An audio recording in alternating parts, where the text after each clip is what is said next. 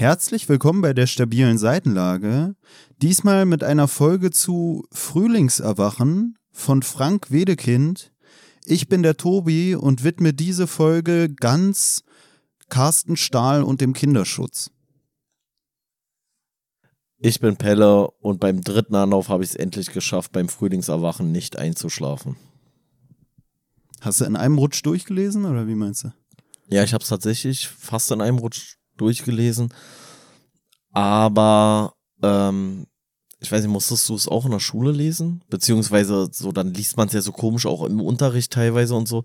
Da weiß ich auf jeden Fall, da war ich mit einem Gedanken nicht dabei, da bin ich regelmäßig eingepennt. Und dann haben wir es, äh, das Theaterstück gesehen irgendwo.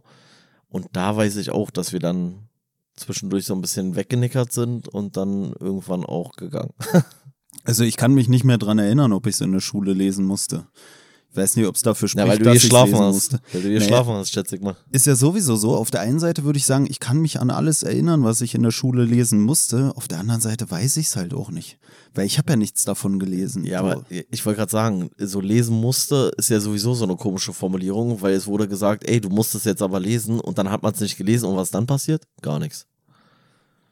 Bisher kommen mir Bücher, die ich in der Schule hatte und Bücher, die ich nie in der Schule hatte, alle gleich bekannt vor. Also nur die Äh. Titel machen eigentlich einen Unterschied. Aber weißt du, ob es theoretisch Bestandteil deiner Schullektüre gewesen wäre? Ja, das kann schon gut sein. Dass Ja, kann es gut sein oder ist es gewesen? Ich frage, ich glaube nicht. nee. Ich glaube, bei uns gab es dann sowas, Ben liebt Anna. Ich glaube, das ist auch so was in ihr, die ihr, Richtung. Ihr, ihr wart schon komplett verkorkst, Alter. Ihr hattet schon wahrscheinlich keine. Ben liebt Anna, was ist das denn, Alter? Das klingt wie so eine verfickte. Hoppala, Handy runtergefallen. Habe ich mir übrigens gerade erst neu gekauft, weil mir mein anderes Handy runtergefallen ist.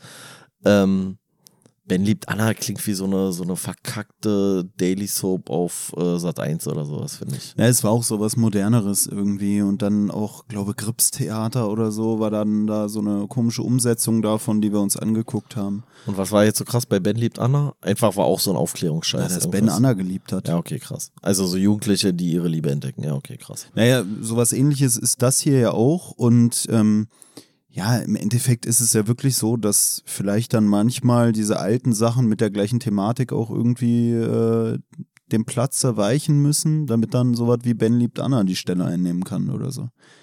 Es ist ja sowieso immer das Ding, das hatten wir ja schon öfter bei Büchern, die irgendwie in, in, der, in der Vergangenheit spielen, dass man dann immer noch mal so dran denken muss, in welcher Zeit es dann gespielt hat. Und das, auch wenn die Grundthemen oft eigentlich welche sind, die jeden betreffen, so irgendwelche natürlichen Themen, die sich irgendwann im Leben einem offenbaren, sage ich mal, ist doch der Umgang mit den Themen dann manchmal doch ein bisschen äh, verändert über die Jahre hinweg. Und deswegen ist es dann äh, vielleicht auch manchmal gar nicht so schlecht, wenn die Bücher dann auch in die neue Zeit geholt werden, weißt du? Ich weiß auch gar nicht jetzt hier bei äh, Frank Wedekind, also das äh, Drama hier, Frühlingserwachen, ist von 1891, habe ich gerade nochmal nachgeguckt. Und ich weiß gar nicht, ob es vorher schon mal ein Buch so in der Art und Weise überhaupt gab. Auf jeden Fall hat es mich krass erinnert, so von manchen Sequenzen auch an irgendwelche bescheuerten, äh, wie sagt man, nicht Teenager-Filme, sondern Coming, Coming of, of Age. Ja. Äh, daran hat es mich erinnert. Mich hat so ein bisschen erinnert an, ähm, oh, ich weiß nicht mehr, wie der Schauspieler heißt. Irgendwie so ein Film aus den 50er Jahren ist das, glaube ich. Ähm, denn sie wissen nicht, was sie tun. Und es hat mich tatsächlich in Sequenzen auch an American Pie erinnert. Hat aber auch ein bisschen was mit dem Theaterstück zu tun. Ich muss ganz ehrlich sagen, ich hatte auch wieder einen Klassiker an Problemen, der auch wieder was mit dem Theaterstück zu tun hatte, und zwar diese Kacknamensache. Wir hatten das schon mal, ich weiß Ja, nicht, ob es ja, ja, meine Lesefaulheit noch aus der Kindheit ist, aber immer dieses, dass wenn in diesen komischen Büchern zu Theaterstücken vorne der Name steht, ich skippe den Es sind immer keine Bücher zu Theaterstücken, es sind Theaterstücke, die in in Buchform, Buchform abgedruckt. erscheinen, ja. Ja. Und ich skippe immer diese scheiß Namen und Ja, ja, check da dann wieder nicht, wer ist jetzt Ja, ja, verstorben, ja. Alter, war der nicht eben noch tot? Und vor allem, ich spoiler jetzt ein bisschen, wenn dann Leute, die verstorben sind, wieder leben. Das hat mich auch irritiert. Das, ich sag mal auf gut Deutsch, passt ja aber auch eigentlich hier zum, zum Thema des Buches, das fickt bei mir dann richtig rein. Also wenn dann auf einmal wieder Äh. jemand lebt, du bist so, hä, scheiße, Alter, war der tot? Ist das doch, habe ich den jetzt nochmal verwechselt? Ist eine ich, Dreifachverwechslung? ich dachte auch ganz kurz, wir sind hier wieder bei der Duras oder wie die heißt, oder Dura. Ja, deswegen hat es für mich schon wieder was eher von diesem komischen, ähm, ich weiß jetzt leider den Namen nicht, sonst hätte man eine Pointe bringen können, von diesem komischen Film, wo dann die äh, Mutter und die Tochter irgendwie äh, den Körpertausch haben, weißt du, wie so ein Körpertauschfilm. Ja, okay, davon gibt es ja so viele, keine Ahnung. Ja, okay, ich, ich, weiß nicht mehr, Freaky Monday, Friday, irgend so ein Scheißfilm, wo die da irgendwie äh, die Rollen tauschen und auf einmal ist die Mutter das Kind und dann Ja, versteht man auf okay. einmal den anderen oder so. Und so fühlt sich dann für mich oft das Lesen von so Sachen an. Auf einmal lebt jemand wieder, du denkst dir so, okay, Alter, habe ich dir die ganze Zeit verwechselt. Gleichzeitig habe ich oft das Gefühl, durch diese Schreibweise, Theaterstück-Sache, kann ich den Charakteren oft auch gar nicht so eindeutig einen Charakter zuordnen. Weißt du, also für mich sind die Eigenschaften der Personen innerhalb des Theaterstücks so, ich krieg noch mit, ob es eine Frau ist oder ein Mann. So, oder ob es so gelesen werden Okay. soll. Da sind wir Ja, wieder ja. beim gelesen werden, ne? Aber also ich kann den einzelnen Typen in dem Stück dann gar nicht, weil ich habe das Gefühl, der hat doch alles gesagt, so, weißt du? Oh, und Melchior, Moritz, ja, pff, Ja, naja. das, ja. Soll ich, hier, äh, soll ich schon mal kurz erklären, welche Personen drin vorgekommen sind, damit du es dann begreifst? Ja, oder? ich ich habe sowieso schon beim Lesen habe ich mir gedacht, boah, so gut, dass Pelle nochmal eine Zusammenfassung droppt. Dass weil auch dann du es endlich gedacht, verstehst. Ja, Ja, ja. ich habe mir gedacht, dann kann ich am nach der Zusammenfassung ein bisschen auch inhaltlich vielleicht noch auf eine oder andere Person und Sache oder Sache, falls ich eine Person mit einer Sache verwechselt habe, eingehen. Naja, aber das ist doch das Gute. Dadurch, dass es ja Schullektüre ist, vielleicht hört es der eine oder andere Schüler in Vorbereitung auf die Klausur, weil er keinen Bock hat, die Scheiße selber zu lesen. Und Hörbuch, da nimmt man ja auch nicht mit. Deswegen gibt's dann hier gleich nochmal eine Zusammenfassung und dann bis, ist man in sechs Minuten ungefähr durch so. Und weiß auch alles Wichtige. Da muss man auch ganz ehrlich sagen. Na, ganz ehrlich, guck mal, so alt wie wir sind, wir könnten ja auch schon Lehrer sein. Äh, Für einen Stoff, der hier von Relevanz ist. Und so riesig anspruchsvoll wäre es jetzt auch nicht, das Studium zu schaffen. Ich habe öfter schon neben Leuten gesessen in der Bahn auf dem Weg zu meiner Uni, die Lehramt studiert haben und Pädagogik-Module belegt haben oder pädagogische Psychologie-Module, die ich genauso auch hatte. Und die haben sich drüber unterhalten von wegen, äh, Dicker, beim zweiten Versuch jetzt 4-0, äh, endlich geschafft. Und bei mir bei Psycho ist ja so der Leistungsdruck, alles, was nicht im Einserbereich liegt, dafür musst du dich schon schämen. Und dann äh, denke ich mir halt auch so, ey, ganz ehrlich, wie viele von den Lehrern, die dit hier unterrichten sollen, die checken selber nicht. Die ziehen sich auch unsere Zusammenfassung rein. Das heißt, wenn Pelle die Zusammenfassung stümperhaft macht, dann kriegt am Ende der Streberschule äh, Schüler eine schlechte Note, weil der Lehrer unsere Zusammenfassung gehört hat und sich dachte, Alter, die sind ja völlig, die sind ja richtig krass dabei, die beiden Typen. Die haben es ja richtig verstanden, dabei haben wir es auch nicht verstanden. Fällt mir noch was ein, äh, noch zu dem Lehrerthema. Ich habe vor ein paar Tagen so ein Video gesehen. Ich weiß nicht, wie ich. Eigentlich hatte ich nur Medizin in meinem komischen Suchverlauf bei YouTube. Trotzdem kam mir so ein Video rein von so einem Dödel, der irgendwie Mathematiker an der Universität ist und sich irgendwie die ganze Zeit drüber aufregt, wie schlecht unser Schulsystem ist. Und der hat da irgendwie sich so Abschlussarbeiten, äh, Mathematik aus den jetzt letzten Jahren so, aus dem Abitur irgendwie angeguckt und die Aufgaben gecheckt und das dann verglichen mit den gleichen, also mit gleich alten Leuten in Indien oder in China und hat dann so die Aufgaben gezeigt und verglichen. Und ey, ich habe ihn gefühlt. Ich habe verstanden, was er gesagt hat, so von wegen heutzutage die Abiturienten hier in Deutschland, das Schulsystem oder ja, hier wird gar nichts mehr gefordert, das sind alle nur Idioten. Ich habe es gefühlt und verstanden, weil ich mir selber dachte, Alter, what the fuck, ich konnte nicht mal die Abi-Sachen verstehen. Ja, ja, aber weißt du was? Das ist so Aber- krass. aber ich fühle auch die Schüler und ich glaube, der Unterschied ist einfach, wenn du in China jetzt beispielsweise ähm, in die Schule gehst, dann hast du auch mehr Kapazitäten für Mathe oder sowas zu lernen oder für die Landessprache oder für die erste Fremdsprache oder was weiß ich was alles, weil du die dafür nicht so zuballerst mit so einer anderen bescheuerten Kacke, so, weißt du, so, da gibt's wahrscheinlich dann einfach nur, weiß ich nicht, also hier in Deutschland, du hast ja inzwischen so viele Sachen, die irgendwie in den Rahmenplan da reingeprügelt werden und so viele verschiedene Fächer. Ich weiß nicht, ob man das alles braucht, so, weißt du, warum brauchst du so alles einfach so, so weiß ich nicht, über äh, fängt an bei Religion, was jetzt ja kein Pflichtschulfach ist, aber trotzdem, so, dann geht's weiter über Erdkunde, dann hast du Geschichte, dann hast du vielleicht noch Politik, dann hast du Bio, dann hast du Chemie, dann hast du Physik, dann hast du Mathe. Na, wenn du tausend Sachen lernst, wie sollen denn die Schüler dann irgendwas davon richtig beherrschen, so weißt du? Na, er hat auch angesprochen, dass in Indien und in China, also vor allem in Indien war das, dass sich die Leute da auch schon früher spezialisieren, irgendwie Das ab der ich ja. 11. Klasse Das dann ich ja. schon so äh, Mathe naturwissenschaftlich oder so nur noch unterwegs sind. Gleichzeitig hat er auch äh, Abschlussarbeiten aus der 10. Klasse aus den 60ern oder 70ern hier aus Deutschland Ja, ja, gezeigt. da, auch viel krasser, ne? Die waren auch Das- krasser in Mathe. ja, ja, ja. Also bei anderen Fächern ist krasser. vielleicht anders, bei Bio aber, und so. aber auch da muss man natürlich sagen, dass dafür auch wieder andere Kompetenzen vielleicht weniger geschult wurden, so, ne? Also vielleicht ist es auch dann einfach in, Ma im Matheunterricht geht's vielleicht noch. Aber wenn du einfach nur pure Wissens, ähm, äh, pure Wissensinhalte vermitteln möchtest, dann kannst du die Leute halt auch krasser zubomben. Die Frage ist ja, ob die es dann jetzt unbedingt so viel geiler anwenden können, so, weißt du? Und ich weiß nicht, aber mein Vater musste für sein Abitur garantiert noch schwerere äh, Matheaufgaben lernen als ich. Aber wenn wir uns jetzt beide hinstellen, sollen irgendwas rechnen, ka- kacken wir wahrscheinlich beide ab, so, weißt du? Also, was hat's jetzt gebracht, ist auch die Frage. Aber das ist ja auch was, wo ich äh, vorhin meinte, mit diesem, dass sich die Zeit irgendwie verändert hat, in der so alltägliche Geschichten spielen, sage ich mal. Also bei uns gibt's Geschichten, ich sag mal, die das Leben schreibt, die dann mit Liebe zusammenhängen, genauso wie es sowas schon im Mittelalter gab, irgendwelche Love Stories, auch wenn sie vielleicht nicht zu Papier gebracht wurden. Aber jetzt hier der Wedekind, der schreibt halt vor 100 Jahren irgendwie eine Liebesgeschichte, die so im Schulkontext spielt und du hast halt das Gefühl, Alter, dieser Kontext, in dem diese Liebe stattfindet, der ist ja sowas von anders. Weißt du, also ja, okay, der Kontext ist vielleicht anders, aber ich fand auch einen Teil gar nicht so anders. Vielleicht müssen wir es jetzt wirklich erstmal gleich zusammenfassen. Ne, ich- wollte aber sagen, die Probleme haben sich ja in weiten Teil gar nicht groß geändert, muss Naja, man ganz ehrlich aber noch zu diesem Lernding, auch wenn du dann so in Asien da irgendwie guckst, ohne jetzt alles äh, über einen Kamm scheren zu wollen. Aber da ist es ja auch alles, glaube ich, nicht Inder so. und Chinesen sind doch genau dasselbe, oder? Ist doch genau das Gleiche. Nee, die einen haben schlitzigere Augen. Aber da ist es so, Und dass die anderen die. stinken, oder? Nee, beide. Beide.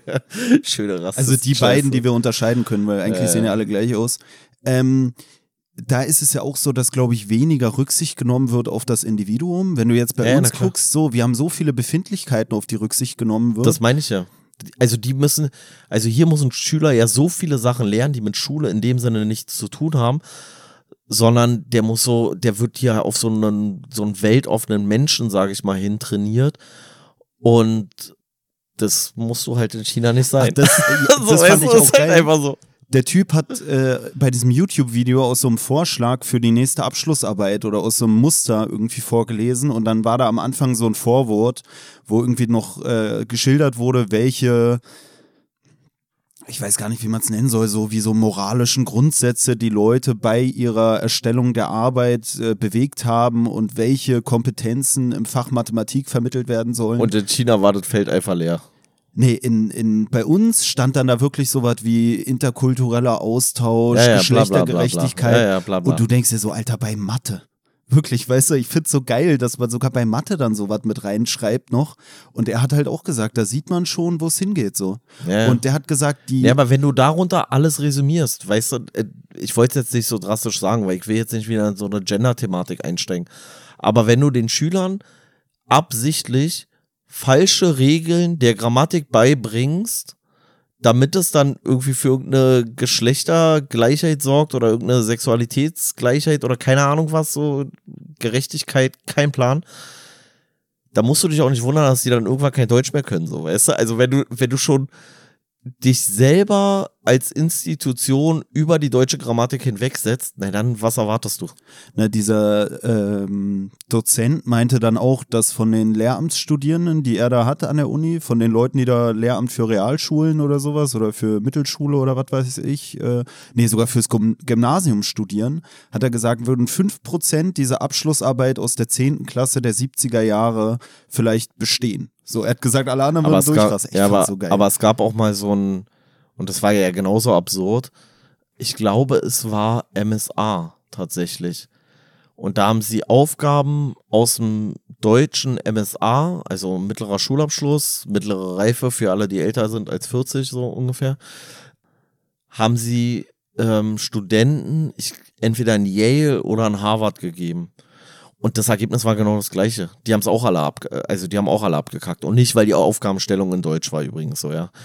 Ähm, sondern die sind trotzdem in den Bereichen Englisch abgefragt worden und die sind abgefragt worden in dem Bereich Mathematik und ich weiß nicht, ob die in Deutsch abgefragt wurden, weil sie Deutsch äh, als Fremdsprache hatten oder so, das weiß ich jetzt nicht mehr. Aber da sind die auch durchgerasselt so, weil du es auch einfach nicht weißt. Also nicht auch nicht wissen musst, du lernst in Mathe so viel krass bescheuerten Müll, den keiner wissen muss, der nicht danach Mathe studiert. Und du lernst es aber trotzdem. Und stattdessen könntest du dich ja auf deine Kernkompetenzen konzentrieren, genauso wie einer, der merkt, dass er in seiner zweiten Fremdsprache einfach keine Peilung hat, dann lass den noch mehr Mathe machen, so weißt du. Bin ich ja schon immer. Also das, was du meintest, so früher spezialisieren. Ja, also das, was ich ja auch schon meinte mit diesem, äh, dass man so sensibler ist für diese ganzen Individualitäten, ist ja auch sowas, was der dann auch angemerkt hat, ey, in Indien und so, dass da ein Lehrer irgendwie 100 Leute unterrichtet und trotzdem ja. bringen die bessere Leistung. Und ja. bei uns ist es halt so, da hast du dann 20 Schüler oder 27, da sagt man schon, oh, die Klasse ist viel zu ja, voll, weil, dann hast du noch drei Sonderpädagogen, die sich da irgendwie im Kreis drehen und ja, gar keine du, Ahnung von dem Aber weil Stoff du halt in deutschen Schulen deutsche Schüler zu mündigen Bürgern, sage ich mal, ein Stück weit erziehen möchtest. Und in Indien und in China beispielsweise ist, glaube ich, das Interesse an mündigen Bürgern verhältnismäßig gering. Sondern du willst halt einfach Leute, die halt viel Mathe können und viel ihre Landessprache beherrschen und die erste Fremdsprache und was weiß ich was. Ist ja auch egal. Ja, aber das ist nur das, wo ich äh, schon meinte, dass ich hier das Gefühl hatte, dass hier auch noch eine andere Zeit einfach in Deutschland war. Ach so, ja, ja. Wo ja. ähnliche, ja, ja. wo es vielleicht noch mehr in diese Richtung ging. Wo vielleicht so jemand wie der Wedekind selbst auch dazu beigetragen hat, dass wir heutzutage in einer Zeit leben, wo wir so viel Rücksicht auf alle Individualitäten und äh, was weiß ich, sexuellen Geschichten nehmen, äh, die vielleicht auch mit dem Lehrstoff manchmal dann doch weniger zu tun haben, als man denkt. Ja. Wie dem auch sei. Soll ich schon mal jetzt langsam in die ja, ja, Zusammenfassung einsteigen? zusammenfassen. Damit die Leute, die das für ihre Schule brauchen, damit die dann endlich jetzt abgefrühstückt sind und danach 25 Minuten spätestens den Podcast wieder ausmachen können ja, also eine ganz kurze Übersicht der Person. Es kommen noch mehr Personen vor als die, die ich jetzt nennen werde, aber die spielen dann eine untergeordnete Rolle und die nenne ich dann im, im Verlauf der Zusammenfassung oder wir gehen, gehen im Gespräch nochmal drauf ein, aber die sind wirklich nicht so relevant. Also, äh, aber die relevanten Personen sind auf jeden Fall ähm, Melchior Gabor. Das ist so ein, ja, das ist ein relativ guter Schüler bei sich da in der Schule, der auch so sehr äh, aufgeschlossen erstmal wirkt ähm, und der auch deutlich weniger naiv wirkt als seine, seine Mitschüler so. Aber vielleicht auch seiner Zeit so ein bisschen voraus, wodurch er dann eventuell auch manchmal so ein bisschen aneckt. Und das passiert dann auch im Laufe der Geschichte. Der beste Freund von dem Melchior Gabor ist der Moritz Stiefel. Der ist in gewisser Weise das Gegenteil von Melchior. Der ist nämlich so der ja, sehr schlecht in der Schule und auch ein bisschen verunsichert. Im Elternhaus ist, da scheint da auch eine relativ strenge Hand zu, äh, zu regieren. Und äh, der ist auf jeden Fall im Laufe der Geschichte, kommt es halt so zutage, dass er auf jeden Fall auch versetzungsgefährdet ist und das bringt halt auch so seine Probleme mit sich. Dann haben wir die äh, Wendler Bergmann, die ist sich, sage ich mal, in ihrem jugendlichen Alter, also die Personen sind alle, die Kinder oder Jugendlichen, die sind alle so um die 15 rum, sage ich jetzt mal. Und die Wendler Bergmann, die ist sich auf jeden Fall ihrer äh, zunehmenden weiblichen Reize bewusst, könnte man so sagen. Und abgesehen davon ist sie auch so ein bisschen verknallt in den äh, Melchior. Äh, Frau Gabor spielt noch eine Rolle. Das ist die Mutter des äh, Melchior Gabor.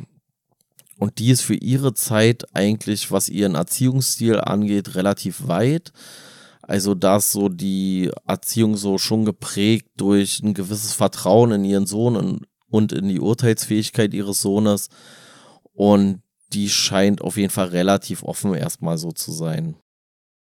Der Herr Gabor ist Jurist und Vater des Melchior. Der ist eigentlich genau das Gegenteil von seiner Frau. Also der ist so ein bisschen ja, was man vielleicht so sagen würde, so preußische Korrektheit und wirkt sehr, ähm, ja, unemotional, könnte man auch sagen. Äh, dann gibt's noch die Frau Bergmann, das ist die Mutter der Wendler Bergmann und die vertritt eigentlich auch eine komplett andere Mutterrolle als die Frau Gabor. Also die Frau Bergmann ist halt sehr prüde, sehr spießig, sehr verklemmt ja, aber trotzdem auch auf irgendeine Art und Weise liebend ihrer Tochter gegenüber. Genau, und dann geht man so ein Stück rein. Das beginnt damit, dass äh, Schüler sich da vor der Schule irgendwo unterhalten über den immensen Lerndruck. Und unter diesen Schülern befinden sich dann auch Melchior und Moritz. Die gehen dann irgendwann und kommen ins Gespräch und unterhalten sich über Erziehung und auch über Fortpflanzung. Und dabei kommt zutage, dass der Moritz eigentlich überhaupt gar keinen Plan hat. Der hat überhaupt gar keinen Plan, wie das läuft mit der Fortpflanzung und wie das so geht und ist überhaupt nicht aufgeklärt. Und daraufhin möchte der Melchior ihm das gerne erklären, aber der Moritz ist dann so beschämt, dass er das so ein bisschen abblockt und dann aber den Melchior bittet, ey, dann schreib mir das doch einfach auf. Kannst du mir das nicht einfach aufschreiben und mir dann geben, so dann kann ich es für mich selber lesen. Ja, am nächsten Tag äh, treffen sich dann die Schüler da wieder irgendwo in der Nähe von der Schule und reden darüber, dass der Moritz äh, gerade irgendwo ins Lehrerzimmer eingebrochen ist. Der kommt dann auch kurz darauf und sagt halt, dass seine Noten wohl doch jetzt erstmal ausreichen, dass er vielleicht doch versetzt wird und andernfalls hätten seine Eltern sich ja umgebracht und er ist jetzt erstmal so super erleichtert, gelobt Besserung und sagt, jetzt wird er ganz viel lernen und ganz viel machen. Wo man aus eigener Erfahrung sagt, so wahrscheinlich wird er das nicht tun, weil wir halt so sind, wie wir sind und uns schwer nur ändern. Ähm, am gleichen Tag, irgendwann in den Nachmittagsstunden, treffen sich Melchior und Wendler im Wald. Die unterhalten sich ja auch so über Erziehung. Äh, die Wendler hat gerade von einer Freundin erfahren, dass diese Freundin halt geschlagen wird von ihren Eltern. Und daraufhin bittet sie Melchior, ey, schlag mich doch mal so. Und der nimmt so eine kleine Route, so von irgendeinem so Baum, schlägt sie dann, dann sagt sie, ey, nee, mach mal noch Dollar so, das hat gar nicht wehgetan. Dann macht er noch mal ein bisschen Dollar, reicht dir alles nicht.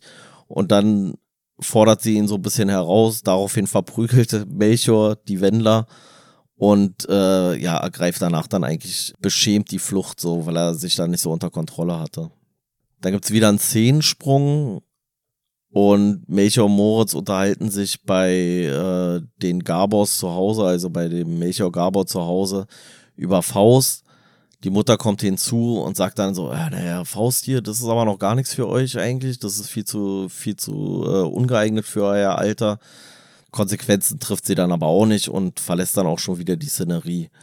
Und da kommt halt auch zum Vorschein, dass Moritz inzwischen diese sexuelle Abhandlung oder wie man das dann nennt, die Sexualabhandlung von dem Melchior erhalten hat und bedankt sich halt im Zuge dessen dafür. Und dann ist das Thema eigentlich auch gegessen. Zeitgleich führt die Wendler mit ihrer Mutter eine Unterhaltung darüber, dass die Wendler jetzt Tante wird. Und daraufhin fragt sie halt ihre Mutter so ein bisschen aus, ja, wie ist das eigentlich so? Wo kommen eigentlich die Kinder her? Die Mutter gibt natürlich wahrheitsgemäßer äh, Angaben und sagt dann, naja, klar, vom Klapperstorch kommen die als die Wendler das nicht glaubt, sagt sie, nee, nee, nee, also hier äh, Kinder, die kommen nur durch Liebe und Ehe und so. Und damit ist das Aufklärungsgespräch dann eigentlich auch passé. Am nächsten Tag springen wir wieder in die Perspektive des Moritz. Der hat gerade erfahren, dass seine Noten nun doch wieder nicht reichen für die, seine Versetzung.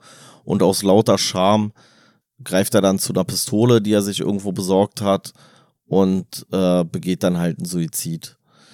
Ähm, Im Zuge von diesem Suizid wird auch diese Abhandlung von dem Melchior gefunden, was wiederum zum Rauswurf des Melchiors aus der Schule führt, weil man sagt, ja, das ist eine pornografisch, pornografische Darstellung. Der Melchior will sich zwar noch ein Stück weit rechtfertigen, wird da aber von den Lehrern gar nicht äh, ernst genommen oder ihm wird gar nicht zugehört und er muss halt die Schule verlassen. Die Beerdigung des Moritz, der sich dort suizidiert hat, ist auch unter, ja, unschönen Bedingungen findet die statt, sage ich mal. Und zwar soll er erstmal gar nicht auf dem Kirchfriedhof be beerdigt werden, weil er halt sich suizidiert hat. Dann äh, die Lehrer, die auch da bei der Beerdigung sind, die reden auch nur die ganze Zeit über dieses Schulversagen von dem Moritz. Der Vater leugnet dann eigentlich schon fast wieder die Vaterschaft und sagt, ja, eigentlich ist es auch gar nicht mein Sohn. Also ist alles sehr ähm, mit sehr wenig Anteilnahme verbunden. Einzig die Schüler sind so ein bisschen, dass sie so sagen, so, ey, ja, Mann, was ist da los gewesen und so und äh, hinterfragen das und scheinen auch ein bisschen traurig darüber zu sein. Ja, und dann kommt es halt noch dazu, dass die Wendler und der Melchior sich auf so einem Heuboden irgendwie begegnen, nachdem die Wendler den Melchior gesucht hat. dass sie dort dann halt Sex haben und äh, alles so ein bisschen unbeholfen vonstatten geht.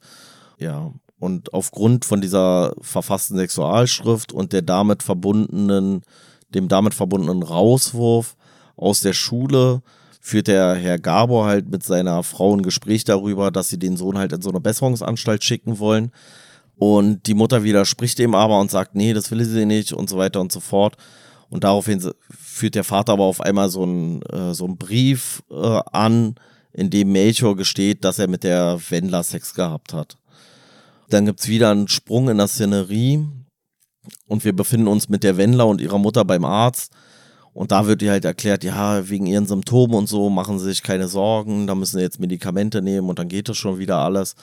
Und auf die Nachfrage, was sie denn hat, wird ihr dann halt gesagt, ja, sie haben die Bleichsucht. Und als die Wendler dann total erschrocken ist darüber und denkt, jetzt muss sie sterben wegen dieser Bleichsuchtsgeschichte, dann beichtet die Mutter, dass die Symptomatik halt nicht von der Bleichsucht herrührt, sondern dass die Wendler schwanger ist, was natürlich irgendwie so einen Gesichtsverlust für die ganze Familie mit sich bringt.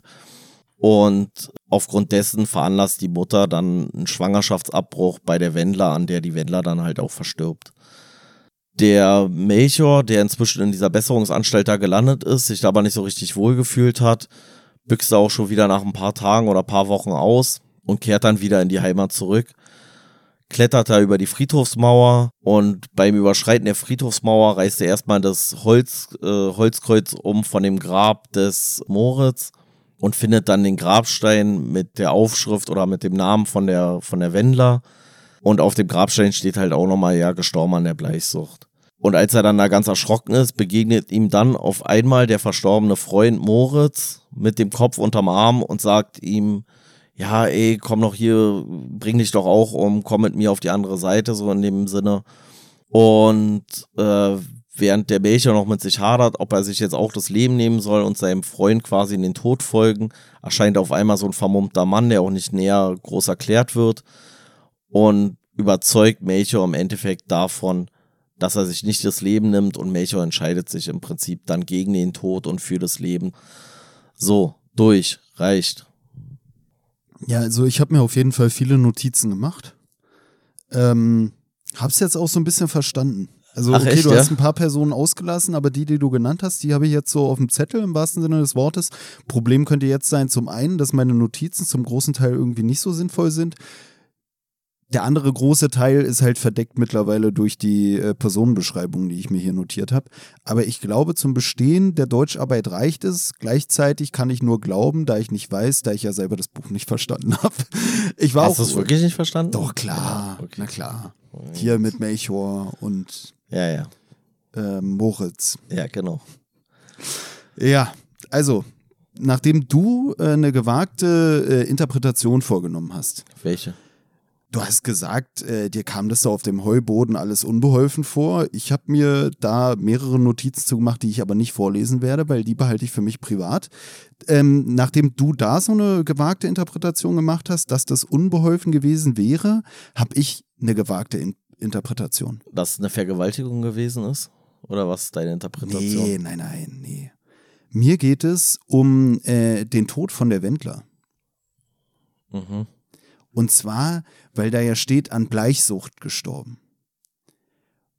Mhm. Und ich frage mich, ob er das extra so ein bisschen gewählt hat, der Wedekind, damit es halt die Interpretation offen lässt, dass es darum geht, dass die Leute da oder die Mutter zum Beispiel so unbefleckt bleiben möchte, also sozusagen eine weiße Weste behalten will. Man könnte auch sagen, die Sucht der Mutter danach, dass es hell bleibt, dass alles unbefleckt bleibt, dass es weiß bleich, äh, bleibt, die Bleichsucht. Die Bleichsucht. Weißt du, wenn du ein Okay. Kleid hast, was befleckt ist, dann Mhm. bleichst du es. Es ist die Bleichsucht, es ist das Verlangen danach, unbefleckt Boah, zu ja, bleiben. ja, übertreib doch nicht. Ja, ja, ich weiß, worauf du hinaus willst. Digga, Ich- viel mehr hatte ich nicht auf dem Zettel jetzt. Lass mir Äh, meine fünf Minuten. So. äh, ja. Hast dir gerade eine halbe Stunde Vorlesung gehalten. Ich habe tatsächlich keine Ahnung. Ich weiß auch gar nicht so genau, was Bleichsucht überhaupt ist, um ehrlich zu sein. Und wenn du es mir jetzt nicht sagst, nachdem du mich hier Ich seit dachte, Wochen voll so- laberst mit deinen krassen Medizinkenntnissen, Ich die dachte, du das jetzt Anämie hast. oder sowas, so Blutarmut, Bleichsucht. Kann sein, ich weiß es Also nicht. ich meine, Gelbsucht bezieht sich ja auch auf die Färbung äh, der Haut oder so. Ja, kann sein. Hat ja äh, was damit zu tun, dass sozusagen, wenn die Leber Ja, geschädigt wird, diese ja. ganzen Giftstoffe und so im Körper abgelagert werden. ja, ja, bla bla bla bla. Ja, das Bilirubin zum Beispiel, welches deinem äh, Oh, Mann, Kot, Dicker, deinen. Fetzen die dunkle Farbe gibt. Aber bei Bleichsucht, ich glaube, da geht es so um Anämie, also um Blutarmut, schwöre, kann unter anderem durch die chronisch entzündlichen Darmkrankheiten, vor allem durch Colitis ulcerosa auch zustande kommen. Weißt du, was ich hasse? Weißt du, was ich richtig hasse? Du hast getriggert. Nee, nee. So. Ich, ha ich hasse so richtige Hurensöhne. Wirklich. Und du bist gerade so ein richtiger kleiner Knecht, die so mit so lauter Klugscheißerwörtern Sachen erklären, die ihr Gegenüber nicht versteht, weil sie so Klugscheißerwörter benutzen. Hallo, Anstatt du hast gerade hier äh, 20 Minuten Sachen vorgelesen, Melchior, Moritz, da dachte ich mir auch, Das sind Alter, Namen. Ich weiß nicht, ob die dir darüber am Du hast aber auch gesagt, der eine ist Prüde. Die eine. Brüder, Die hab eine, ich gesagt? der ja. eine? Äh, Ja, Frau oder Herr Bergmann? Prüde. Frau Bergmann. Naja, Herr guck. Bergmann spielt gar keine Rolle in dem ganzen Buch. Der kommt nicht einmal vor. Bei mir kann man jetzt, ich hatte ihn auf dem Zettel, du ja schon Ja, mal ja. nicht. nee. Ich habe ihn auch gerade gestrichen, der ist nicht so wichtig. nee, aber weißt du, wenn Leute so irgendwelche ähm, wissenschaftlichen Themen einem Laien erklären mit den superwissenschaftlichen Wörtern. Das macht keinen Sinn. Ich hasse das. Ich hasse das auch bei Ärzten, die dir im Krankenhaus erzählen, ja, sie haben da folgendes und dann ba, ba, ba, knallen die dir so drei lateinische Begriffe an den Kopf und du sagst so, ja, können sie mit mir auch auf Deutsch kommunizieren, so, weißt du, also, hä? Das ist, äh, das ist lehrerzentriertes Unterrichten. Dir ist scheißegal, ob deine Schüler das verstehen, du willst nur, dass deine Schüler merken, dass du schlau bist. Aber auf Deutsch hört sich dann auch oft noch mal schlimmer an. Also Ist mir jede scheißegal. Krankheit könnte, wenn es mit Latein benannt ist, könnte noch ein Asterix-Charakter Ja, aber ich sein. will auch nicht rausgehen bei meinem scheiß Arzt mit einem guten Gefühl, wenn ich eigentlich übelste Leberzirrhose habe und fast verrecke, Alter. Weißt du, was das Beste ist? Die sagen dir so die ganzen Begriffe, du sitzt da, verstehst gar nichts. Und dann beschweren sie sich, dass du danach äh, beim nächsten Besuch beim Arzt alles gegoogelt hast. So, weißt du, so auf der einen Ja, Seite beschweren ja. sich die Ärzte immer, dass die Patienten die Sachen googeln, die Symptome googeln. Ja, was soll ich denn machen, wenn mein Arzt mir sagt, sie haben eine Anämie, sie haben dies und das? Weißt du, du verstehst den ganzen Scheiß nicht. Und dann googelst du beim Rausgehen und stellst fest, Alter, fuck, ich habe ich hab eine Anämie und dann siehst du erstmal alle Anämie- Krankheiten, die mit einer Anämie Anämie in hätte- Verbindung stehen. können. Anämie hätte mir ja sogar noch was gesagt und vielen anderen wahrscheinlich auch schon das nicht. Nicht Weswegen so, Anime, Anim Anämie. ja, habe ich doch gesagt. Ich habe doch nicht Anime gesagt, oder? Achso, okay. Jetzt verwirrst du mich schon wieder mit deiner Scheiße. Nee, ich wusste nicht, Ähm, weil du meintest, aber- das hätte dir was gesagt. Aber du hast, dachte, du hast du hast irgendein Wort verwendet, was der Phonetik her mit CH beginnt und ich habe es noch nie in meinem Leben gehört. Warum? Colitis ulcerosa meinst du, oder? Ja, was soll das sein? Das ist eine chronisch entzündliche Darmkrankheit. Warum sagst du das nicht? Warum Hab sagst du gerade. Ja, warum sagst du es nicht davor? Warum benutzt du so ein Dreckswort, was keine Sau kennt? Wirklich, das macht mich aggressiv, ne? Das macht mich richtig. Und, und dass du das machst, ich werde aggressiv, weil du passiv-aggressiv bist. Diese Art und Weise zu reden ist Ey, passive ey, ey, Aggressivität. Übrigens. Colitis ulcerosa, Schübe Ja, können ausgelöst werden durch Stress. Ja, und den habe ich jetzt, Alter. Aber das Gute Deswegen. ist, wenn du dann beim Arzt bist und der sagt, sie haben Colitis ulcerosa, musst du nicht mehr googeln, jetzt weißt du es nämlich. Ja, Schreibt wenn- euch alle in euer Glossar. Aber wenn du Angst vor diesem Krankheitsbild hast, ich bringe dann heute würde alle ich, meine Medizin-Vokabeln Ja. äh, äh, Vokabeln hier wenn du runter. Angst vor diesem Krankheitsbild hast und sagst, dass Stress dafür ein Auslöser ist, dann benutze dieses Wort nicht wieder, sonst hast du richtig Stress, Alter. Und zwar mit mir.